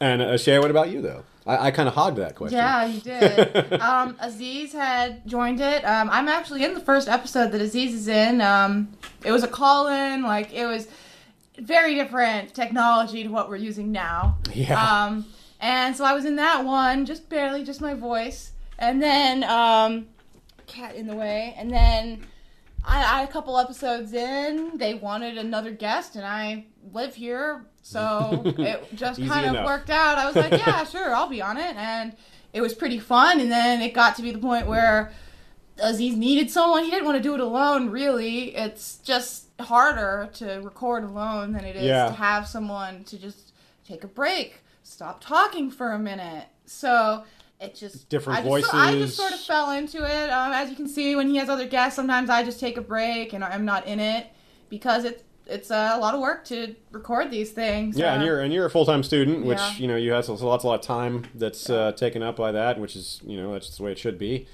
um, but it is what it is. It But does yeah, take a lot so of time. So we both just sort of fell into it. Neither of us had that. Let's start the podcast. Moment. Yeah, that's true. Uh, we it wasn't a, yeah it wasn't it, it was very gradual, and it, it gathered gathered steam gradually, and here we are. I'd like to Um, think that one more thing I want to say on that is that we've always had an attitude of, of gradually trying to improve the show. Sometimes it's very slow. Our changes come very slow, but very surely. We've upgraded our technology, we've upgraded our background, we've upgraded our methodology for recording. That's stuff that's not pa- necessarily apparent to all you on the other end, um, only in the results. Obviously, we've put out, we're putting out episodes more frequently, Mm-hmm. and we're putting a lot more time into it because it's now majority of my living at this point, and I'm trying to make it my full living. So, great Yeah. question. Thanks, Yoko. Um, here's another great question, um, also related to the podcasting subject here. One, love you guys, they said. well, thanks. What, and then they asked us what the one collab is that we haven't done that we would like to do from the Archmagus Eternal. Hmm. That's a Uh, great question. I don't know. That definitely is an interesting question. There are a lot of- Obviously, the dream collaboration is George R. R. Martin himself. Always. That you can't Yeah. not get that question. Might as well dream that. big. yeah, might as well dream big. Um, Wow, I really, I really don't know. There's a lot of good. There's a lot of other po- podcasters that we could collab with, but some of them we have collabed with. yeah, a lot of our uh, our favorites we have. Honestly, we never have had Nina Friel on herself. Yeah, that that'll We happen. haven't actually had her on, but like, that's going to happen. That seems like an, an inevitability. technically counts. Yeah. Um, Uh, yeah. We've had. I guess we don't have a great one, answer. that one. Um, It would be kind of fun to bring in. It would be neat to like maybe be able to talk to some of the people involved with the production, not of the show necessarily. That would be cool too. Of some of the people behind the scenes in the book. Yeah. You know, like maybe like the editor, Yeah. Anne Groell, for example, or someone else that's worked with George. Yeah. Or you know, actually, a collab that we are planning on doing at some point is we've been in contact with some of the guys that do the histories and lore videos, or one guy from the histories and lore videos, and he's apparently a fan of ours. We're certainly a fan of theirs. Oh, yeah. and he's a fan of House Harlaw, so we thought maybe we'd do a House Harlaw video with him at some point. be so cool. that's something that's um, on the shelf as a possibility. Obviously, we're doing a kind of collaboration with that artist in the map because we helped him. It's not a collaboration as in on our end, but we're collaborating with him on his end. I suppose that counts. Yeah, yeah. Uh, yeah, I'd say those are our top choices then. Well, you you all certainly can make suggestions on people you think Oh, yeah. you'd like us to collaborate with. That's Yes. certainly a, A good valid option. Yes, a good time to do it as well. All right, Yeah. let's let's go to the next question. I here's a good Dunk and Egg one that I like Okay. myself. I'm totally not being fair with this. I'm just choosing whichever ones look good. Yeah, people have gotten two questions answered. Some haven't gotten any, but we're not doing we're not doing that on purpose. I'm yeah. I'm not scrolling down to the bottom right now, so I'm sorry. Get your, get a your lot of these upvoted. A lot of these are upvoted. Yeah, we're picking some of the ones that have the most votes on them, so that's a big part of it as well. Yeah. Anyway, the question Uh, is. Will the Dunk and Egg title, The Village Hero, take place at Pennytree? It would be very close to Raventree and Betha Blackwood. Now, of course, the significance of that is Betha Blackwood is Egg's eventual wife. Yes. So having them meet when they're young, only to meet again later, would be kind of cool. Yeah. Uh, Yeah. yeah. I do think that I don't know if it'll be at Pennytree, but I think it's a great possibility. Mm-hmm. And I do think it will be in the Riverlands. I do think Yeah. that it's likely based on where they're at now. They're still in they're in the Riverlands now, and Possible. Also, that's where we'll see the ghost of I of High Heart. yes, that's very true. And look, getting a look at her hundred years ago, very well, maybe Yeah. more like eighty years ago, was very interesting. In general, I just. Oh, Man, the Dunkin' eggs. I almost look forward to those as not not as much as TWoW, but but close. Uh-huh. Because I just love the old stuff. All All right. right. Uh, let's move on to. This is one that we is very quick to answer. Is the pate that Samwell meets at the Citadel at Faceless Man? Yes, it's Jake. Anthony Hargan Jr. Yes, Yes. we are 99.9% sure about that. The description of this of the alchemist, which is Pate, by the time he's he switches from the alchemist to Pate, when he's the alchemist, the description of his face is almost word for word identical to the face that Arya sees when Jaqen departs Yes. company parts her company with her. So Um, it's just too it's just like almost identical. So that- there's there's really not much room there for it to be anything else. I think, or it's George's Really, really tricked us. The next question is our current top voted question. Two people have asked it. This one, though, is from Euron Cow's Eye. Great name. How old do you think Melisandre really is, and what is her story? Do you subscribe to Yoke Boy's theory that Shiera plus Bloodraven equals Melisandre? yeah. Well, Personally, I've never been a big fan of secret, hidden ancestry theories, but as these theories go, this one isn't insane. no, yeah, not at all. Uh, the other person asked this question, by the way, Sir Adam the Consummator. Thanks to Sir Adam and to Euron Calzai. I yeah. First of all, to answer the the initial part of the question, how old do you think she is? I think she's at least hundred years old. I, I've seen estimates as high as four hundred, but once you're past hundred, I Yeah. there's just really no way to guess like how much older than that she is. But I do think that her appearance is not what she what it seems. I do think she's much older than it looks like. But of course, we don't hear about children between Bloodraven and she, and Shiera. So, not that we necessarily would have, but it, it does make sense that they would have kids. They were lovers for a long time. You know, are we supposed to assume that she was infertile or that he was? It's, it's possible. Yeah. So, if they have kids out there, well, Melisandre's probably the best potential we have. So I think I'm. I wouldn't say I say it's 50-50, but if it's anywhere near 50-50, you can't call it crackpot. So I, I do not call it crackpot. I think it's a very reasonable. It's it's on the it's on the cusp of crackpot, perhaps. Hmm. But it's believable. Nothing, there's nothing that just outright eliminates it. There's nothing that just says no, this couldn't possibly be true. So for that reason, it, it remains, and I kind of like it. Although I another thing I though that I strike against it is that what's the point? What's the purpose of it? Hmm. I don't know. Is there a literary purpose? There doesn't always have to be a literary purpose, but there does have to be a literary purpose if it's a central plot point. This probably isn't a central plot point. It might just be an interesting reveal. Mm. Yeah. So, but we'll have to see, I suppose. I found the next question now. Okay. It's here from Vincent Amor. What do you think will happen to Cersei ultimately? Even if she survives the trial by combat, what will become of her? And furthermore, how will the Tyrells punish her for trying to lawn job their garden? Well put. Haha. Uh-huh. well, I think one common theory that I'm a fan of is that, well, we're going to see Casterly Rock. And it's possible that Cersei is a, the way that we see Casterly Rock and that she'll end up back there. Especially because we're told we're not going to get new point of views, except for the epilogue. So prologues. it's possible it's someone else at Casterly Rock, of course. It's possible it's Jaime, for instance, but I think it's Cersei. That doesn't exactly answer your question, but it's one of my thoughts. And I think that if she goes to Casterly Rock, that implies that she will survive a while. And I kind of think that anyway. I think that, for one thing, Tom and Myrcella probably have to die before she dies. And I, she's also kind of a survivor. I don't know. Mm-hmm. She's just. I think that the Valonqar prophecy is fairly accurate. So she's going to have to suffer greatly and see her children die before she goes out. So I think she might not even make it. I think she might make it through this book. Maybe maybe won't die till the final book. I do think she will not survive the series. I'm Yeah. confident that she won't survive the series. Fairly confident, and fairly also fairly confident that she won't die in the next book. That it'll be later. I think that things are going to get really awful. That she's going to lose power, and no one's going to care about her anymore. If she loses power, getting rid of her is just something that people want to do because they hate her. But it, it doesn't become important anymore because she doesn't have if she doesn't have power. She's no longer a threat, and, and there will be plenty of other threats that will take precedence over her. It'll be like, man, I wish I could get my revenge on Cersei, but there's this invading army, which and take your pick. There's gonna be several. Uh-huh. That we're good with that question? Well, also, I should No. comment on the Tyrells. Okay. The Tyrells are particularly who I'm speaking of when I think they're going to be too busy dealing with the trial, the Golden Company, and the uh, young Griffs, Aegon slash Faegon, and per- perhaps eventually Dany, and perhaps the invasion of the others on top of all of that. So, Cersei, dealing with Cersei might uh, become like a luxury for them, like something they'd love to do, but just don't have time for. yeah. All right. Good with that then? Yeah. All right. Let's move on to this question because we can mainly um, tell them to watch a different video. Okay. Um, it's in the Winds of Winter. Winds of Winter spoilers for the Alayne chapter. Not not too big. We see Daddy Kettleblack arrive in the Vale. Do you think he will confirm Sansa's identity to the Mad Mouse and or tell Sansa what happened to Jeyne Poole? Assuming he was in King's Landing when Jeyne was sent off to Winterfell as fake Arya. From Jen K. And you can watch our Alayne spoiler chapter, our, our Vale spoiler chapter. Uh, You'll get a lot. You'll get a more thorough answer. that. I'll give you a brief answer for now. Thanks for the question. Um, I don't know. I have no idea if if she if Oswell, I believe it is, which I always get those kettle blacks mixed up, is Osfryd.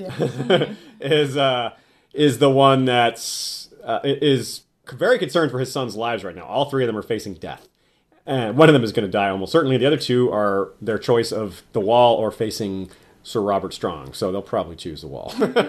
so he's definitely uh, somebody I think that could sell out, could betray Petyr Baelish because Baelish may not care about what happens to his sons, and it's Petyr who put his sons in the position that they're in right now as double slash triple agents. So he could be looking for a way to turn the tables to, in order to save his sons.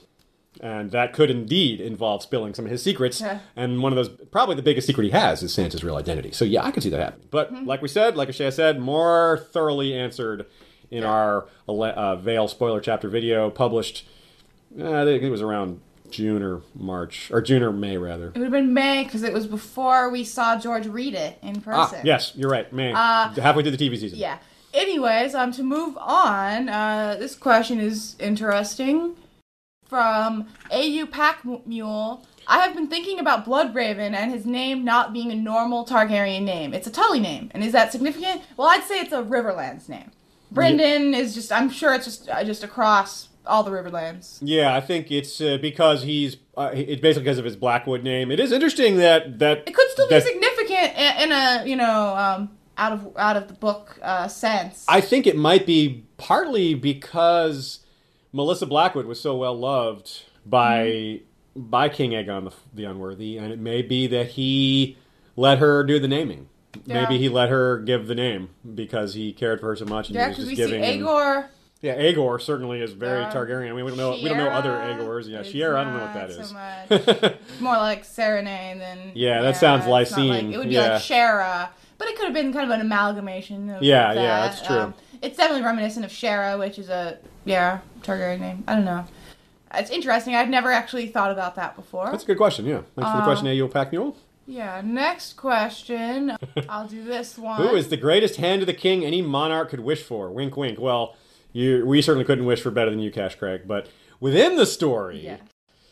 whew, uh, yeah, I don't think I would say Tywin. I don't think I would say Bloodraven. Septon Barth. I would say Septon Barth. Yeah, I would say Septon Barth. Davos Seaworth might be decent. He's trying real hard, but he's still not going to beat Septon Barth. But he's trying. Uh, but Tyrion's real good. And yeah, so I think that's I think that's pretty straightforward. Yeah, I think um, I, I, I we love Barth so much it's hard to pick somebody else. Yeah. In Barth we trust. In Barth, we do trust. We trust a lot. Okay, what's next? That's what I'm trying to decide. I was hoping that would take you would joke about that for a minute. Here's a here's another funny comment for another house motto for House Clegane. Our bite is worse than our bark. Pretty funny from Iceland. Cool that's a good one. I like it. Hey, Iceland. That's a good one. All right. Here's a good question. What POV character will have the last chapter in the last novel, novel A Dream of Spring? Will it even be a famous POV char- character? Or, as I think, will it be a third person chapter? I think that's That's a really good possible. question. I think that's very likely. Uh, I think it's a good question. I've thought about it before. Um, I don't think it'll be a third person chapter. That all, Yeah. all that that much like I? I I don't I could be wrong obviously, but I I think it'll be like an epilogue with because like the epilogues are different. They, the epilogues aren't our main characters. yeah I mean that I, I could see it being an epilogue. Could being another. It wouldn't be that wouldn't be third person. No, it wouldn't be third person, I but, could uh, see it being some person like a maester or something just writing like this is what happened like maybe giving like a summary like so he's Yeah. writing down the, the, That'd the events of It'll the war the for the dawn The Maester that wrote the World of Ice and Fire. Yandel! Oh, that would be great if Maester Yandel is the ra- last chapter. Wow, that would be really cool. I never got to give him my book. I'm still holding on to the world of Ice and Fire. Someone take this from me. yeah, that's our answer then, I suppose. If it's Uh, one of the POV characters, though, I'm gonna go with Sansa. you know, Sansa, really? Yeah, because I think she Bran is or- gonna be the least. Like she's gonna have. I think she's set to have one of the happier endings. Yeah, I think the endings are gonna. I think Bran is gonna probably still be stuck in a tree. that's why I think it's more likely to be Bran It could be. seeing everything that's happening. But I think so it- you get the, the, Oh, sum, the yeah. summation Okay. of all the characters. He could be seeing it all. Yeah, that's a good. That's a very good point. I just think that if it's, I think if he wants to have like a kind of a, se- a, a semi-happy ending, I know he said it's going to be bittersweet. that Sansa's a good good way to show that because she's the person that started off thinking it was the story was like Uh-huh. gonna have a happy ending. She's the Huh. one who always thinks about stories with happy endings and Huh. how the heroes always win. So she's kind of a good one to be like to reflect back and how that was not the case, or though it sort of was. Anyway, so I think that's the best we can do with that one. Mm-hmm. All right, so what is next? Yeah, what? Here, this one sounds fun. Do you have a personality that you wish you could get more material from George R. R. Martin on? Or perhaps written another way, if you could receive enough material to produce an episode on one historical personality, who would it be and why? All right, thanks for that's from Jim McGeehan, aka Oh, something yeah. like a lawyer. So, so it is. Thanks for that one. Uh, Very ooh, good. Very fun question. question. Well, I have to think about, well, some characters, there's more I would like to know about them, but we at least know something about them. Like Nymeria of the Ro- Rhoynar, we've been Good, kind of working on an episode on her for a while, and I'd love to learn more, and there's way more we could learn, but we know a lot about her compared to other characters. For me, I would like to know. I'd like to know more about Alys Rivers, where she went. Um, Yeah, it's Alys like a Rivers is a mystery very small character, but I'm curious, as too. all that. I'd also like to know. Um, there's one. I'd like to know a lot about that Jaenara Belar- Belaerys who traveled to Sothoryos. I'd like to see her travels. Yeah, I would like to know about her. Like, give me, give me more Targaryen. more give me more Valyrians Yeah. or something. That's. I think that's my answer. Just more Valyrian actual. Like we know one Valyrian house, literally one Valyrian house other than House Targaryen, and that's Belaerys. Interesting. I would also like to know more about Prince Aemon the Dragon Knight. That's a good Mm-hmm. one. Although I think that his personality might be a little. He might be a little. Uh, you know. He kind of might, might be a little not interesting because he's so straightforward. But Not mine. I just want to know the, the name of Doran's mother's name, the princess, the unnamed princess of Doran. Just like we know some about her. I just want to know her name. That's what I want. Cregan Stark would be another one. That's a Oh, really good one. I yeah, want to know more about Cregan Stark. Yeah. Uh, this was a question that I wish I had seen in Yeah. advance of the episode so I could have more time to think about it. But that that's from the top of my head. I, th- Those are some good ones. I'm sure there's yeah, other ones that I haven't good, thought good of. Thoughts. Um, leave us. Tell us what you think. Oh, and well. Low Longspoon. You know Oh, the dude, I- the dude that eats brains, the No. ET guy that ate brains. No, I'm Oh, just kidding. I want to hear about Lomas Longstrider and all of his Ooh, travels. That's yeah, really Lomas want. Longstrider. Excellent. Yes, excellent. we can find out the other wonders of the world. Uh, in that case, Yeah. Yeah, there's there's so many good choices. I, I really would like to see all of your comments on who you want to see. But let's move on. Here we have from George Fraley. Any tips for things to pay attention to when reading A Song of Ice and Fire a second time? Well, yeah, there. I, I have a, a good way to think about things when you're reading it the second time is to consider what you're getting out of what you're reading and think about whether it feels similar or not. And then if it feels familiar, maybe you need to look a little deeper. Um, also, a lot of it just jumps out at you because George puts something we've been saying for years. George puts the answer to riddles before he gives you the riddle itself. You're going to see a lot of that. You'll be like, "Oh, this he told us right here before we even knew who these characters even were or what they were doing." Yeah, he does a lot of that. Uh, so I'd say there's maybe not anything specific, but if you if you look very much into how George describes things, he puts a lot of detail in how the characters perceive what's around them. Like the example that Mary Harrison's question earlier about the clouds and Sansa seeing the clouds. There's lots of little things like that where George is very sneaky and subtle with what he's showing you. So maybe that was kind of a vague way to answer the question, but uh, I did want to answer that. I did want to address that because I think it's such a huge thing. It's so important to read the books again. There's just it's it's just so much. George intentionally wrote them to be reread. He, he was like, uh-huh. I'm going to write books that people are going to want to reread several uh-huh. times, and he succeeded pretty pretty thoroughly there. All right, let's move on to this long question. Okay, Jeff London. Yeah. Where's the Iron Couch? When will George R. R. Martin publish Winds? You think the issue is a high guard knees knot or writer's block compounded by all the pressure? Remember, Storm was out 21 months after Clash, and he wrote a ton for World of Ice and Fire, so we know he can produce. All right, a couple of different questions there. I think one, it's just way easier for him to write World of Ice and Fire. Yeah. He can produce just like it's way easier for him to write about the sad puppy stuff. It's just easier. It's maybe even relaxing. It's or- not. He's not dealing with like inner thoughts of a of a, of a yeah, imaginary human being. It's it's just webs. facts. So and- it is kind of that knot type of thing. He's it's a series is a knot uh, as a whole. Uh, I don't know that I think it's specifically related to the High Guard and Oldtown, like all the the Reach attack. I don't know that that, but I, I definitely think it's just harder, and I think that I think that he just has wanted to write more about World of Ice and Fire stuff, honestly, for a while. Yeah, I- That's what it seemed like. And I, I do think that Winds is pretty likely to come out next year. I am not super optimistic about it coming out before the TV season, but I think it's a, a fair bet that will come out next year. I wouldn't be surprised if it didn't, but I do think there's a good chance it will. As far as where is the Iron Couch? Well, it's off camera over there. Yeah, there's It's not- multiple iron couches. It's in this not a. It's actually not that comfortable. It's not great for. It's too low. It was too low to the ground for us to get our posters in. It just didn't. It just wasn't right. Yeah, uh, we did move it. I, Uh, real- forgot about that. real I quick? we even had that. Before. Yeah, that's right. I yeah, I used, I used to call it the Iron Couch. until just now. It's been a while. Yeah, we didn't Yeah. use the Iron Couch this year at all. It's 2014. Real quick, shout out to Peter Blaze of the Emerald Isle, captain of the Weirwood Wanderers. To long lives, quick deaths, cold beer, and warm women. That's It's a pretty good sellsword company motto there. That's a uh, that is a Patreon sellsword plug there. So check that out if you want to get your own sellsword company and motto. Check out History of Westeros on Patreon.com. Now let's move on to the next question. All right, I wanted to move on to this question from Suze Stewart, which was interesting. Okay. Fandom has fun assigning and predicting many characters as, as Azor Ahai, the prince that was promised, etc., and I'm no exception. But do you think that all of this focus overinflates their significance to the actual narrative? Yeah, I kind of do. Uh, it kind of depends on where you're sitting, like what you've read and what you haven't. What you've written and what you haven't. Yeah.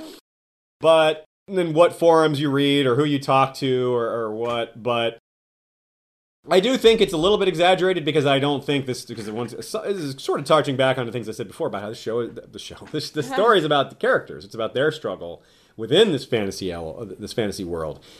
So these prophetic savior characters, I think they're going to end up being more human, and they're not going to be as saviory as they really sound like they're going to be. They're going to be important. People are going to write about them. But these saviors that came long before, the ones that are prophesized, the reason people talk about them like that is because over the centuries and the eons, it's like myths. They get blown out of proportion. It's like nobody does anyone really believe the Grey King, you know, slew a giant sea dragon by himself, or that Durran Godsgrief actually actually stood up to the gods and wasn't they didn't kill him when he when they tried to. These are stories that are blown out of proportion the longer they exist. You know, it's like the game, telephone game. So I think that the importance of these saviors is sort of along the same lines. They're going to be important, but they're not these world beating figures, and the story is going to be about groups of people and group efforts, humanity versus the others, perhaps, rather than these individual heroes. Mm-hmm. Although they are important, mm-hmm. they're just not the focus. I think. I mean, Arya is Yeah. not going to be any of those characters. Arya is not Azor Ahai. She's not the prince that was promised. She's not the great stallion. But can anyone doubt Arya is really important to the story? Yeah. So that's kind of where I'm coming from on that. I don't think that Jon Snow is more important than Arya, but I think Jon Snow is probably Azor Ahai. You know, He's differently important. he's differently important. I mean, he's more impactful in terms of the others and the, that if you call that the main storyline. But as far as the reader's experience, I don't think he's more important. Mm-hmm. This moves on to a question similar to that from our friend Geek Furious, Yeah, Geek who Furious, right has on. a nice Star Wars podcast of his own. Yeah. He asks, Since George loves the scouring of the Shire and has spoken so highly of it, wouldn't it make sense for his final book to not be about the great fight between large scale opponents, but a smaller, more personal insurgency that affects the main characters? Yeah, I guess I kind of answered that, uh, in, in, sort of. I think it's an I- it's I say yes. interesting thought. I'd always, I, I'd never exactly, I always thought a Dream of Spring would deal a lot with that large scale battle, but I, I, it would be interesting if it was more focused on the aftermath than I'm thinking. I think it will be a bit of both. I think we're going to see the large scale, but we'll also see the human But I'm thinking it'll be more even, and it'd be interesting if it was really just more about the aftermath sort of stuff. Uh, Yeah. kind of interesting. Yeah, I think so too. And it's interesting to think about that title, "Dream of Spring," is that that they're dreaming like, "Whoa, when will we have spring again? you know, or is it like, ah, spring has come. I don't know which we'll get. Yeah, yeah. Maybe by I think by the actual end of the story, it won't be. They won't be sitting around in snowdrifts ten feet deep. But Yeah, you, you, got to think. All right, question. okay. Uh, do you believe Sam will ever return to the wall? I hope so. yeah, I think so. Well, I maybe not. I think it's possible he gets his information to the wall some other way. Yeah, and I think that maybe the wall isn't going to be Yeah. either. It may not be there He by the time he gets back to reunited it. with Jon, or maybe not with Jon, but like with some sort of you know not quite Jon, but uh, or other Night's Watchmen, but not at the wall. If they'd all been pushed to south, you know, I could see him. I don't think he's gonna die in Oldtown. That's one thing. I, I don't think so, but I, I would be very brokenhearted. That would be. Uh, I don't want Sam to die. but uh, so yeah, we're just we're not we're not entirely sure. If then. there's a wall for him to return to, I think he'll go there. But if Yeah. if he if there isn't, then well, then he can't. Yeah. Yeah, that's good. That's a good point. If it's there, this is a good one. It's just a comment. Since you love Dan Carlin, I should say that a parody of Dan's podcast was released called Hardcore Game of Thrones, telling the story of Westerosi history, imitating Dan's style. It's fantastic. I have not heard of this. I'll say I did see this, and I kept forgetting to mention it to Aziz. I saw it somewhere on Reddit. I have not I of haven't this. listened to it. I saw people commenting saying that he does his style so well that they f- almost forgot that it wasn't him. Cool. Was like Well, he I- imitates his voice, and I I, must- I must check this out you. then. So he'll check it out and Thank back you for that. That was from yeah, that was from Kieran. All right. what? Here we go. Let's ask this one from Geek Okay. Furious. This is related to what we were saying um, about Nettles before. How important do you think the story of Nettles is to future books? I don't know if it's important to the future book. Nettles really threw a monkey wrench in the whole idea of what it takes to ride a dragon. Yeah. She really caused a, a lot of, I don't want to say controversy, that's way too strong of a word, but a lot of Second debate. guessing? Yeah. She, a lot of people use her as evidence that you don't need to have dragon blood to ride a dragon. And I think that's there's some merit to that idea, although comments from George, which I can't really get into right now because I don't have them in front of me to, to Uh-huh. refer to, really strongly indicate you do need the right blood. Yeah, she might. That means, and there's no reason to think Nettles doesn't have Targaryen blood. It's just no reason to assume she did either. Some people say because she's dark skinned, she's not Targaryen. It's like that's ridiculous. yeah, that is definitely ridiculous. that is comment. ridiculous. Brown Ben Plumm is brown, and he has Targaryen blood. Okay, so that we can throw that out right there. All there. of Olive Egg's relatives. Yeah, yeah, and yeah, right. Uh, Aegon the Fourth's kids Yeah, with yeah. um with the Black Pearl. Exactly. Yeah, so. Uh, yeah, and that that's true as well. So I think this, all, all it takes is just like it says. Some Targaryen princeling went down to the docks, found himself a Summer Islanders woman, and there you go. You know, the, Yeah. use your imagination. Oh. so, but as far as how important she is to the story, I don't know that she's important to the story, but I think her example is important, and it, it, it's. I think I think George intentionally did that to maybe throw us off the scent a little bit, to maybe give it make make a debatable. Show that sometimes there's not concrete answers. Yeah, which he loves to do that. He loves to do that. He loves Yeah. to be like, nope, you don't know for sure. Yeah. this next question, um, it maybe was asked in the Q and A. This the question is not coming from the Q and A though. It's who is the harpy from, From David Franklin. David Franklin, right. Okay, uh, a strong case is made by Meereenese Blot's Adam Feldman Which for we Skahaz. which we hadn't read actually when we first when we did our. Uh, Our Sliker's Our Bay own episode, which was more than two years ago. that was a long time ago. Now, I don't. I think it's a strong argument, but I'm not convinced that killing Skaha or killing Dany is in Skaha's best interest. No matter what, any way you slice it, he is anti-establishment, and the establishment is still very powerful. So without Dany keeping the establishment in check, that's a big problem. He's got to keep her. Her alliance is really important. He, I think, even though their goals aren't completely aligned, there's still a lot of that they need to do together that he needs her for, even if it's not exactly what he wants her to do. And I think there's a problem with the theory in general. I just don't think there is a harpy.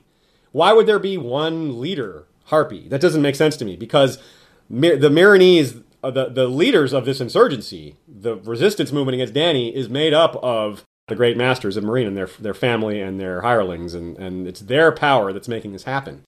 They didn't have a king. They didn't have one ruler. So why would their shadow organization have one ruler? I think they're the the harpy is just a term that they throw on it because that's it's it's simple. But I don't think there's just one leader. There's several, and they probably argue about what to do, just like they did when they were in charge in the open. So that's that's what that's how I feel about that. I don't think that I think the Green Grace, Reznak, Mo Reznak, they're all possibly involved, but I don't think any one of them is the de facto leader, is calling the shots. Certainly don't think it's Hizdahr, although he might be more aware of things than he was being told from you know from Barristan. So uh, it's a developing situation, but yeah, I don't think that, that there's one harpy. So I think that there's a, that's the fundamental difference in how I see the problem in the first place. We're not going to go into any spoilers about this. It's just have you guys been all over the Watchers on the Wall spoilers for the next season? If so, what's got you the most excited? We have been. Things have us excited. We're not going to talk about them because we're trying to keep to a Song of Ice and Fire. If we haven't answered your, you know, TV show question, that's why. Um, I will say also that I'm glad this that we used that you picked this question in particular because I want to say that Watchers on the Wall is Oh. great, yes. and we're happy. We're we're thankful to them for promoting us a Oh, little yeah. bit as well. So we're happy to return the favor. Yeah, Uh, yes, I'm. I can say something that's not spoilery about next season. I'm excited Okay. about, and that's some of these great new actors that they've that Oh, they've yeah. cast. So yeah. I won't name them by name, Yeah, but, but a lot of them, good like some big names, and I'm very excited about that. That's just because that's one thing the show has really done consistently well is casting. Yeah. Um, whether even if the guys don't look right or whatever, the people always act. Their the acting is always top notch. So And that was uh, from Felicia Ahmad. I don't know if I said her last name. Her name. I keep forgetting to say names. uh, let's move on to back to the books from Joey Coletti. Who is one character you wish was still alive and one character you wish was dead? I love you guys and I watch you, watch you every day. Keep up the good work. Very nice comment. thank you, thank you. Any answers from you, Aziz, on that? Hmm, One Uh, character I wish was dead. That one's harder. One character I wish was still alive. Yeah, It's hard Hmm. because it would change so much of the narrative of the story. A lot of characters, like you say Ned or you say Robb or anything like that. Not that they would be my answers necessarily, but it changes a lot. Uh, I'd say Maester Luwin. That's one that wouldn't change the story a lot. That I'd really like to see because I kind of want him to see what happened with the Stark kids. I want to see them. She, she wants to, you know, have him learn. And he at least got the mercy of learning that Rickon and Bran were still alive. Yeah. which was great. And there's that would be a reason to to wish that Catelyn was alive so she could learn that her kids were still Yeah. alive too. Although maybe Lady Stoneheart will learn yeah. that, so that will be sort of taken care of.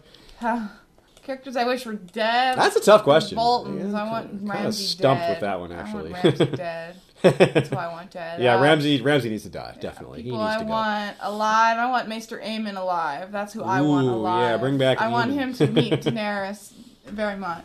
but uh, that's, that's my answer, at least. Maybe we'll think of someone later. Move on to another one. Some of these are really good. Like, there's a question: if we if we were to write one sentence summaries per book, what would you write? That one, for instance, we, if we'd gotten to, if we'd seen it before we did the episode live, we could have come up with it. But live, we just don't have the time to uh, devote to that. So sorry if we're not answering your question, but submit it in advance next time, and we'll have our answers ready. Right on. Here's another question about Sam. He's a popular topic. This one's got 15 upvotes. How how will Sam relay any useful knowledge he learns in the Citadel to Jon or anyone who can use it in the upcoming war against the others? You can't just trust that to a raven carrying a scroll, can you? Which Ron Snow. is And, uh, a wonderfully. I'd name. say maybe you can just trust it to a raven carrying a scroll if it's just a, a bunch of ravens, but maybe he sends someone else. Maybe Sam does go back to the wall. Maybe you uh, send the raven and hey, say, hey, Bran, keep an eye on this raven for us. Make sure it gets take over this raven and fly it down there.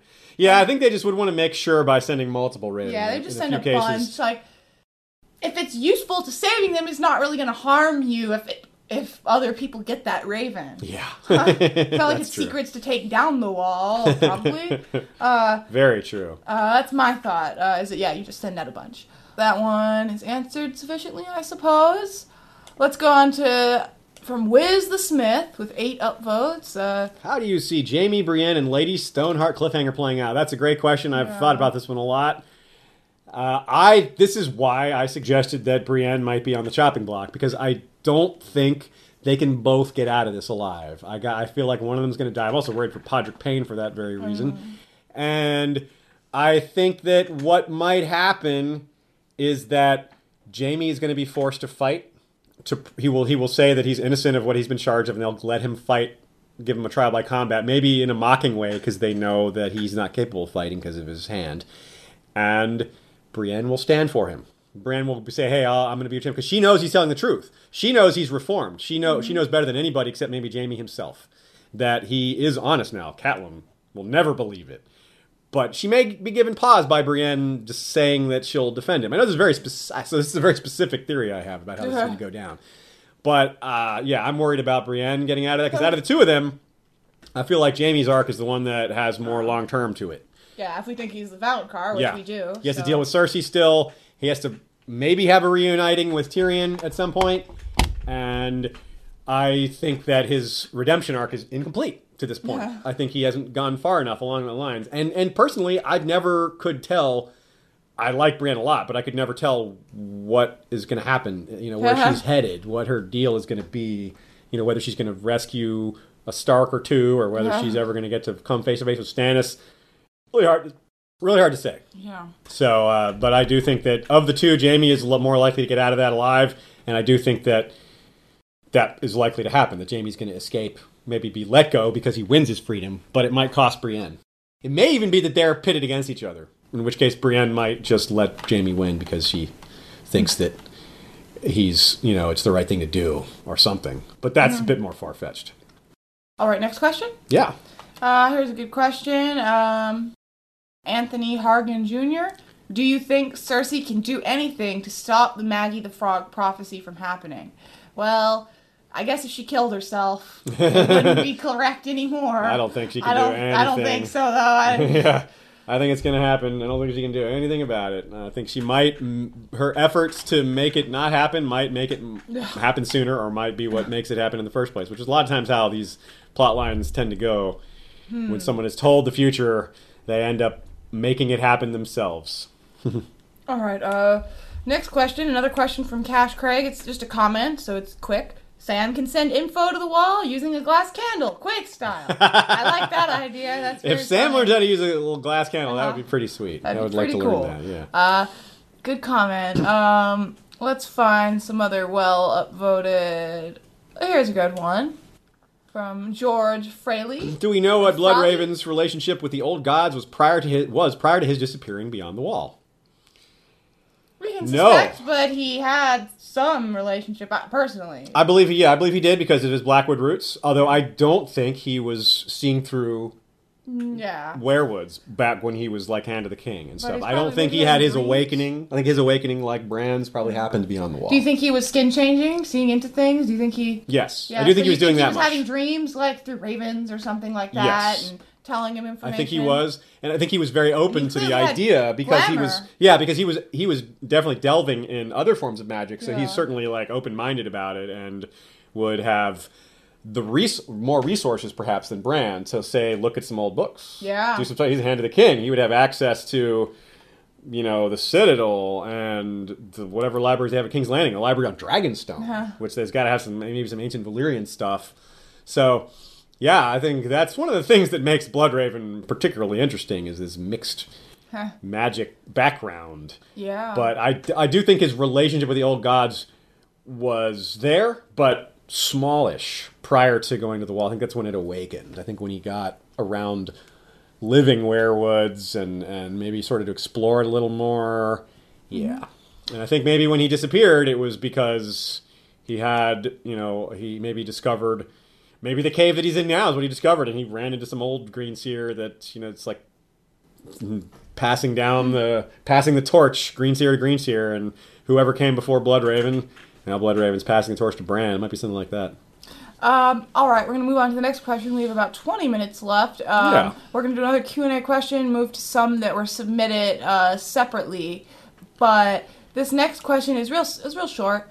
Really love the show, guys. Just one question on the book to show. Will you be watching the new season if TWOW is not yet released? Thanks from Andrew Manford. Yes. Yeah, we're gonna really, we're gonna. I, I, We I, can. I won't be thrilled about it, but we kind of we, we need to. We this Yeah. is we, we do this as we said. We're trying to do this professionally as much as possible, or at least to make a partial or, or somewhat partial living from it.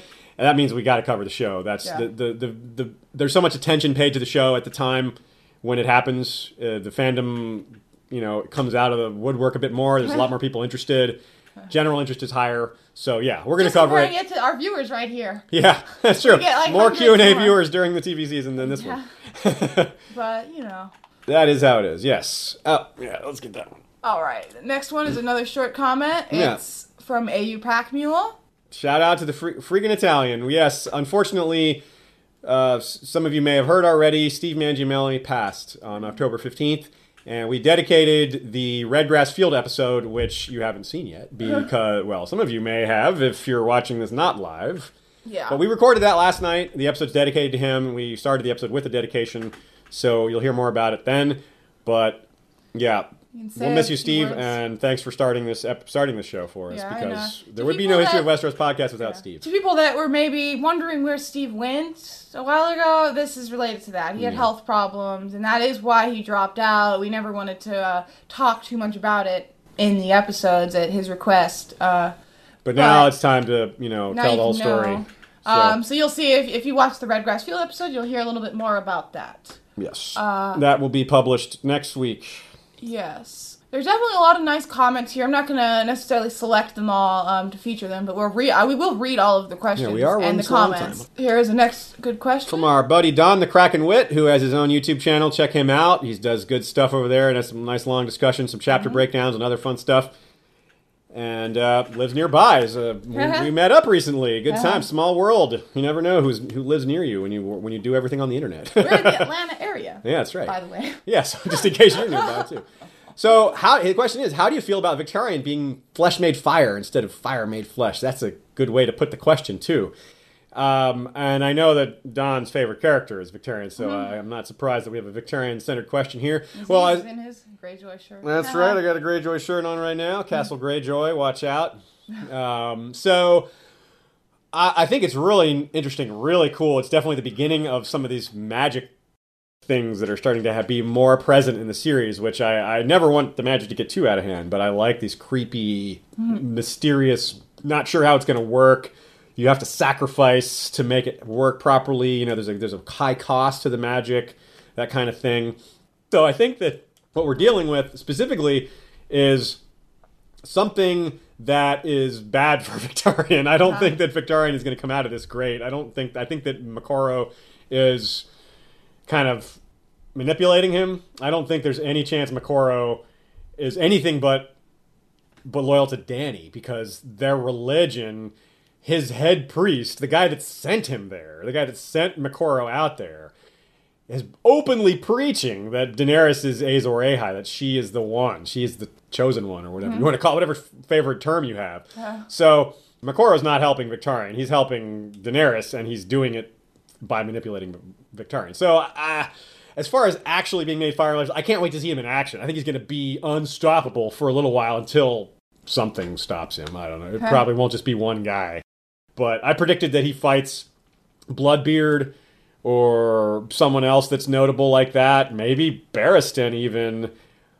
But he's going to arrive kind of as a sort of an ally to Dany. Not really, but sort of. Like he wants to fight Dany's enemies, but he also wants to kidnap her and steal her dragon. So hmm.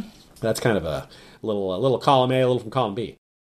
All right, so let's move on to a few more um, comments and questions here. This is just a nice um, response from Jim McGeehan. Oh yeah, he's Um, answering his own question and it- about one day hands. Yes, and it Or gave hands, rather. it gave me a thought too. Corlys Velaryon. Ooh, That's Corlys who I want to see. He's been all over the world. Yeah, you can at least be able to ask him lots of cool questions. Yeah, like um, tell us about the Thousand Islands and the. oh, he was talking about. I of course, he was talking about the hands, huh? Yeah. I, I was thinking about the historical characters you'd like to read more about, and my Oh. answer to that was Corlys Velaryon. well, Corlys was sort of like uh, that was was hand for a Rain. Yeah, for yeah. Rhaenyra, so it still True, works. it still works, but I was specifically thinking about George writing more material. oh yeah, okay, cool. But um, to read it out loud for those of you on iTunes, Jim's comment was If I had to pick Cregan Stark, the one day hand, Tyland Lannister, the maimed hand, and Oakenfist's thrilling naval battles against Dalton Greyjoy, the Red Kraken.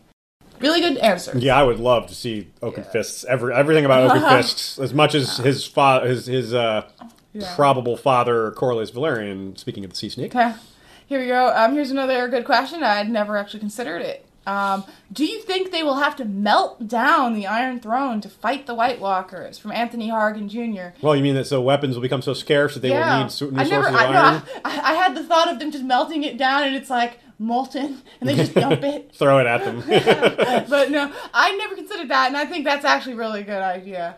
Yeah, it's Um, possible. I wonder if things get that bad. I do expect things to get really, Yeah. really bad. I really bad. Like the, the the North. will- I think the North will be overrun. It'll be inhospitable potentially. Uh, yeah. So, and I do think that maybe the conflict will happen around the Trident because of because of one of Dany's visions shows her melting an army of ice at the Trident. Uh, although the Trident is still north of King's Landing, so maybe they won't get quite that far. But we've also seen foreshadowing for maybe you know like snow on King's Landing, things like that. Yeah, humanity could Yeah. get to the point where they're that desperate. Yeah. That would be interesting. Definitely a cool idea. Very cool I idea, I hadn't yeah. thought of myself. Another nice, easy question, fun question is where in the world of ice and fire would you like to live? Making love is religion? Summer Islands, all the way. Is that and that's from Craigie Ca- Casablanca. Uh, and I've thought about this before. As a, as a woman, my answers are, you know, not as easy as Aziz's answers, I'd say. so obviously, Dorne would be cool, except the weather isn't exactly my thing. Uh, Oldtown would be cool if you're a Hightower, because as a woman, you could probably still get the books and get into the Citadel. Summer Islands would be cool, but also I like the idea of living in the um, Samiriana, like Kayakana, which are ruled by women.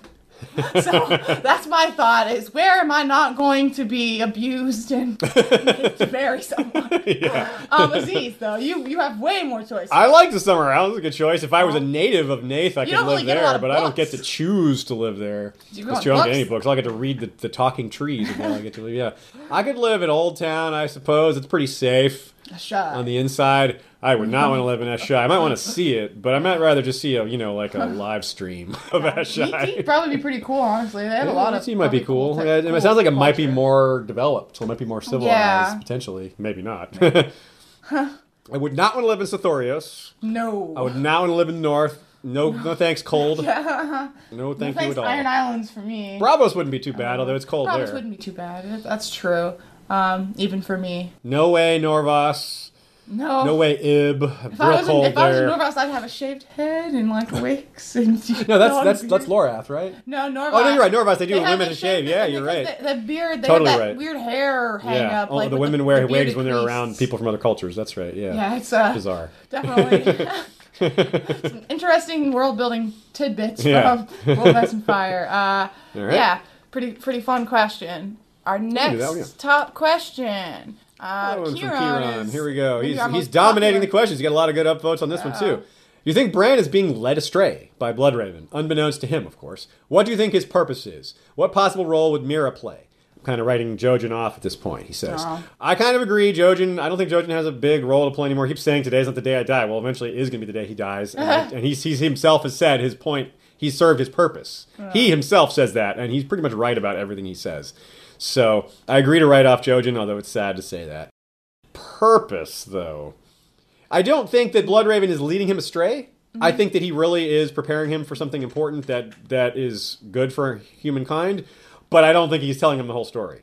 I don't think he's Bran knows just how deep into it he's going to have to get. I don't think he realizes the sacrifices he's going to have to make, the things he's going to have to do, and maybe he doesn't realize just how some of these magical powers that need to be used, that the cost that needs to be paid to make them work, the price that needs to be paid. I mean, there's all these old stories of the were of, of blood sacrifice to the weirwoods and the children of the forest, maybe being a lot darker than they seem.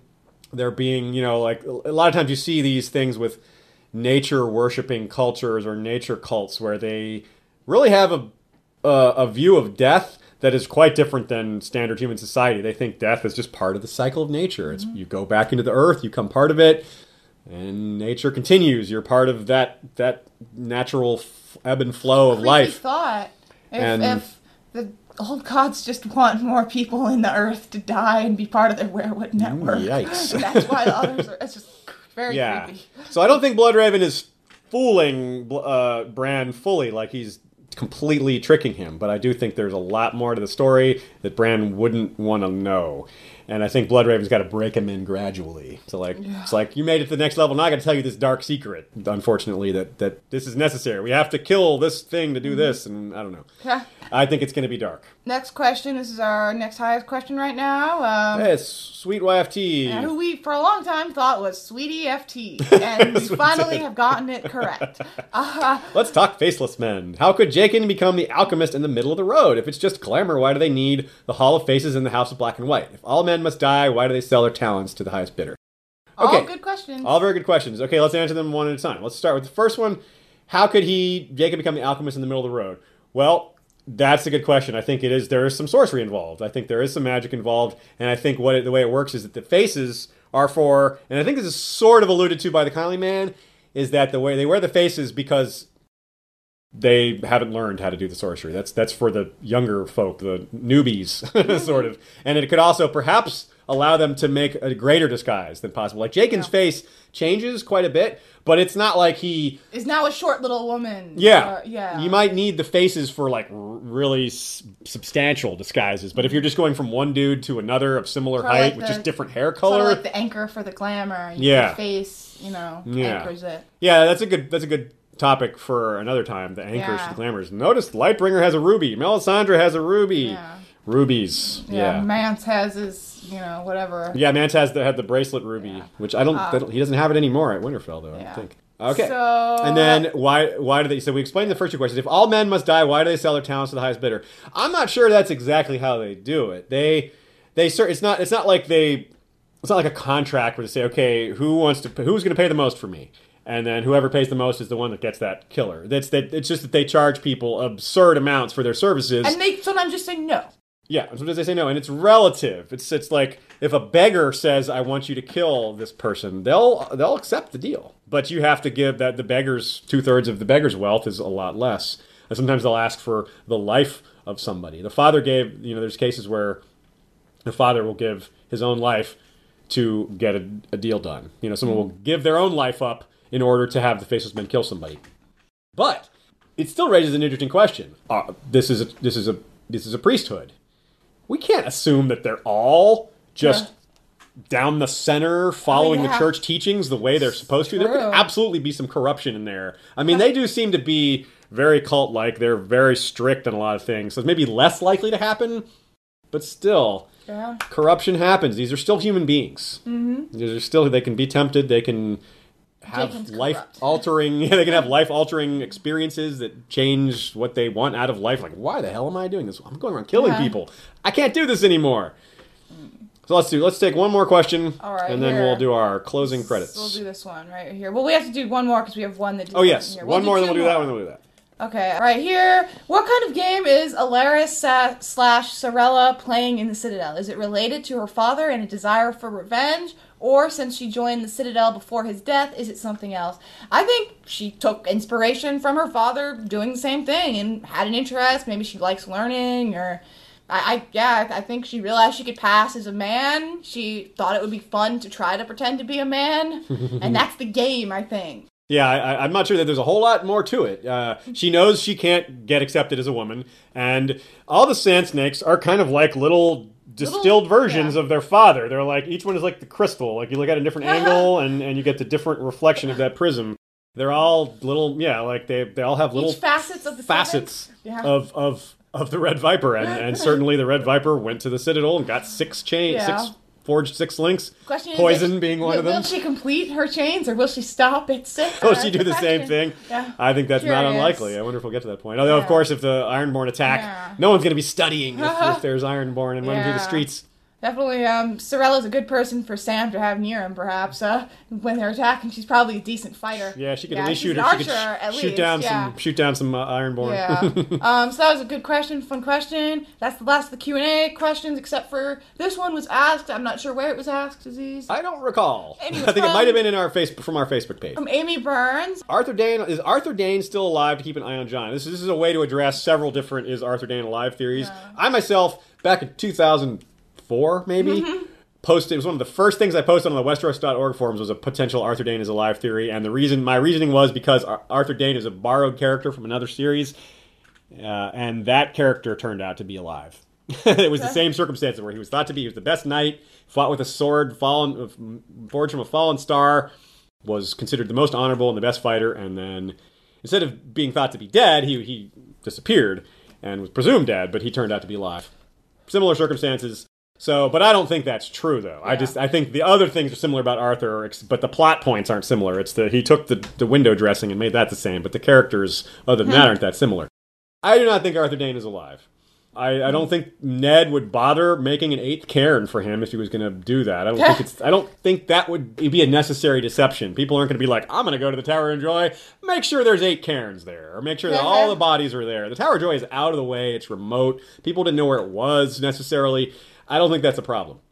So what we're left with is that he's just not alive. I don't see the point. I, I, First of all, if he's Mance, which is one popular theory, I, this doesn't work for me. Mance was at Winterfell at the beginning of the story. Jaime knows what Arthur Dayne looks like. He idolized him. Ned knows what Arthur Dayne looks like. He also looked up to him, not as much as Jaime did. There's too many people that would have recognized him. Uh, so, yeah. Plus, their personalities are very different. Arthur Dayne is a disciplinarian, loyal to a fault. Arthur Mance had to leave the Night's Watch because he wanted to wear a cloak with red. I mean, Uh-huh. obviously that was a metaphor, Yeah. but still, he doesn't run the Wildlings like the way Jon Connington thinks about Arthur Dayne running a company. How Ar- Hmm. at one point Jon Connington sees how the Golden Company has laid out their camp, and he's like, Arthur Dayne would be proud of how disciplined and Yeah. tight this is. Mance Rayder doesn't do anything like that. Yeah. So in summary, no. Yeah, we, we don't don't. so. We don't tend to think that. Uh, It would be kind of cool, but it would, but I just don't see it. Yeah. um, now we have to move on to our credits. We're All right. coming real close. Yes, thank you to our Patreon supporters who helped make this possible. Thank you to First Lord Cash Craig and for the questions, Hand of the King and Captain of Mario Making. Oh, that's cool. Makes me want to get Mario Maker even more. Lord Jim the Fortuitous of Wars and Politics of Ice and Fire blog and Word of the West. You'll see him on our Red Grass Field episode, which we're very happy with. We can't wait to finish editing that and get that out to you. Of course, some of you, by the time you hear this, you will have already seen it. Lord George the Stor- Lord George Stormsville the Cunning, Lord of the Chiliad and Warden of the East. Lord John Reed of Castle Woodbridge, the Lord Borealis, the Light of the North and Warden of the North. Frontier Lord James Knox of the Poker Fort, Hammer of the Dornish Session, and Warden of the South. Lord James Inkblade, the Scholar Knight, Master of Whisperers. Grand Maester Itai wears the jewel collar of many metals. Lord Robert Jacobs, Master of Coin. Rosie the Clever is our Master of Laws. Lord James Tuttle is our Master of Ships. Lady Direliz of Castle Naki is the Alpha Patron. Lord Dan of the Red Mountains and Castle Great Bell is the Breaker of the Second Stone. High Chief Drew of the Frostfangs is Lord of Claymore. Lord Skip of the Veldt is Lord of Castle Ganges. Kebeth, the Unfrozen, is Lord of the Bricks and Castle Crimson Light. Lord Aceris of Dragonmont is the Serpent in the Narrow Sea. Lord Damien Sand, the Resilient, wielder of the Valyrian Steel Spear, Swan Song. Hmm. Gregor the Toasty is Lord of the Breadfort. And Alicia Everlasting of the Green Blood is Lady of the Desert Rose. nice. If you would like to have your own cool title, go to historyofwesteros.com and click on the Patreon link in the upper right, or go straight to patreon.com and search for History of Westeros. Mm-hmm.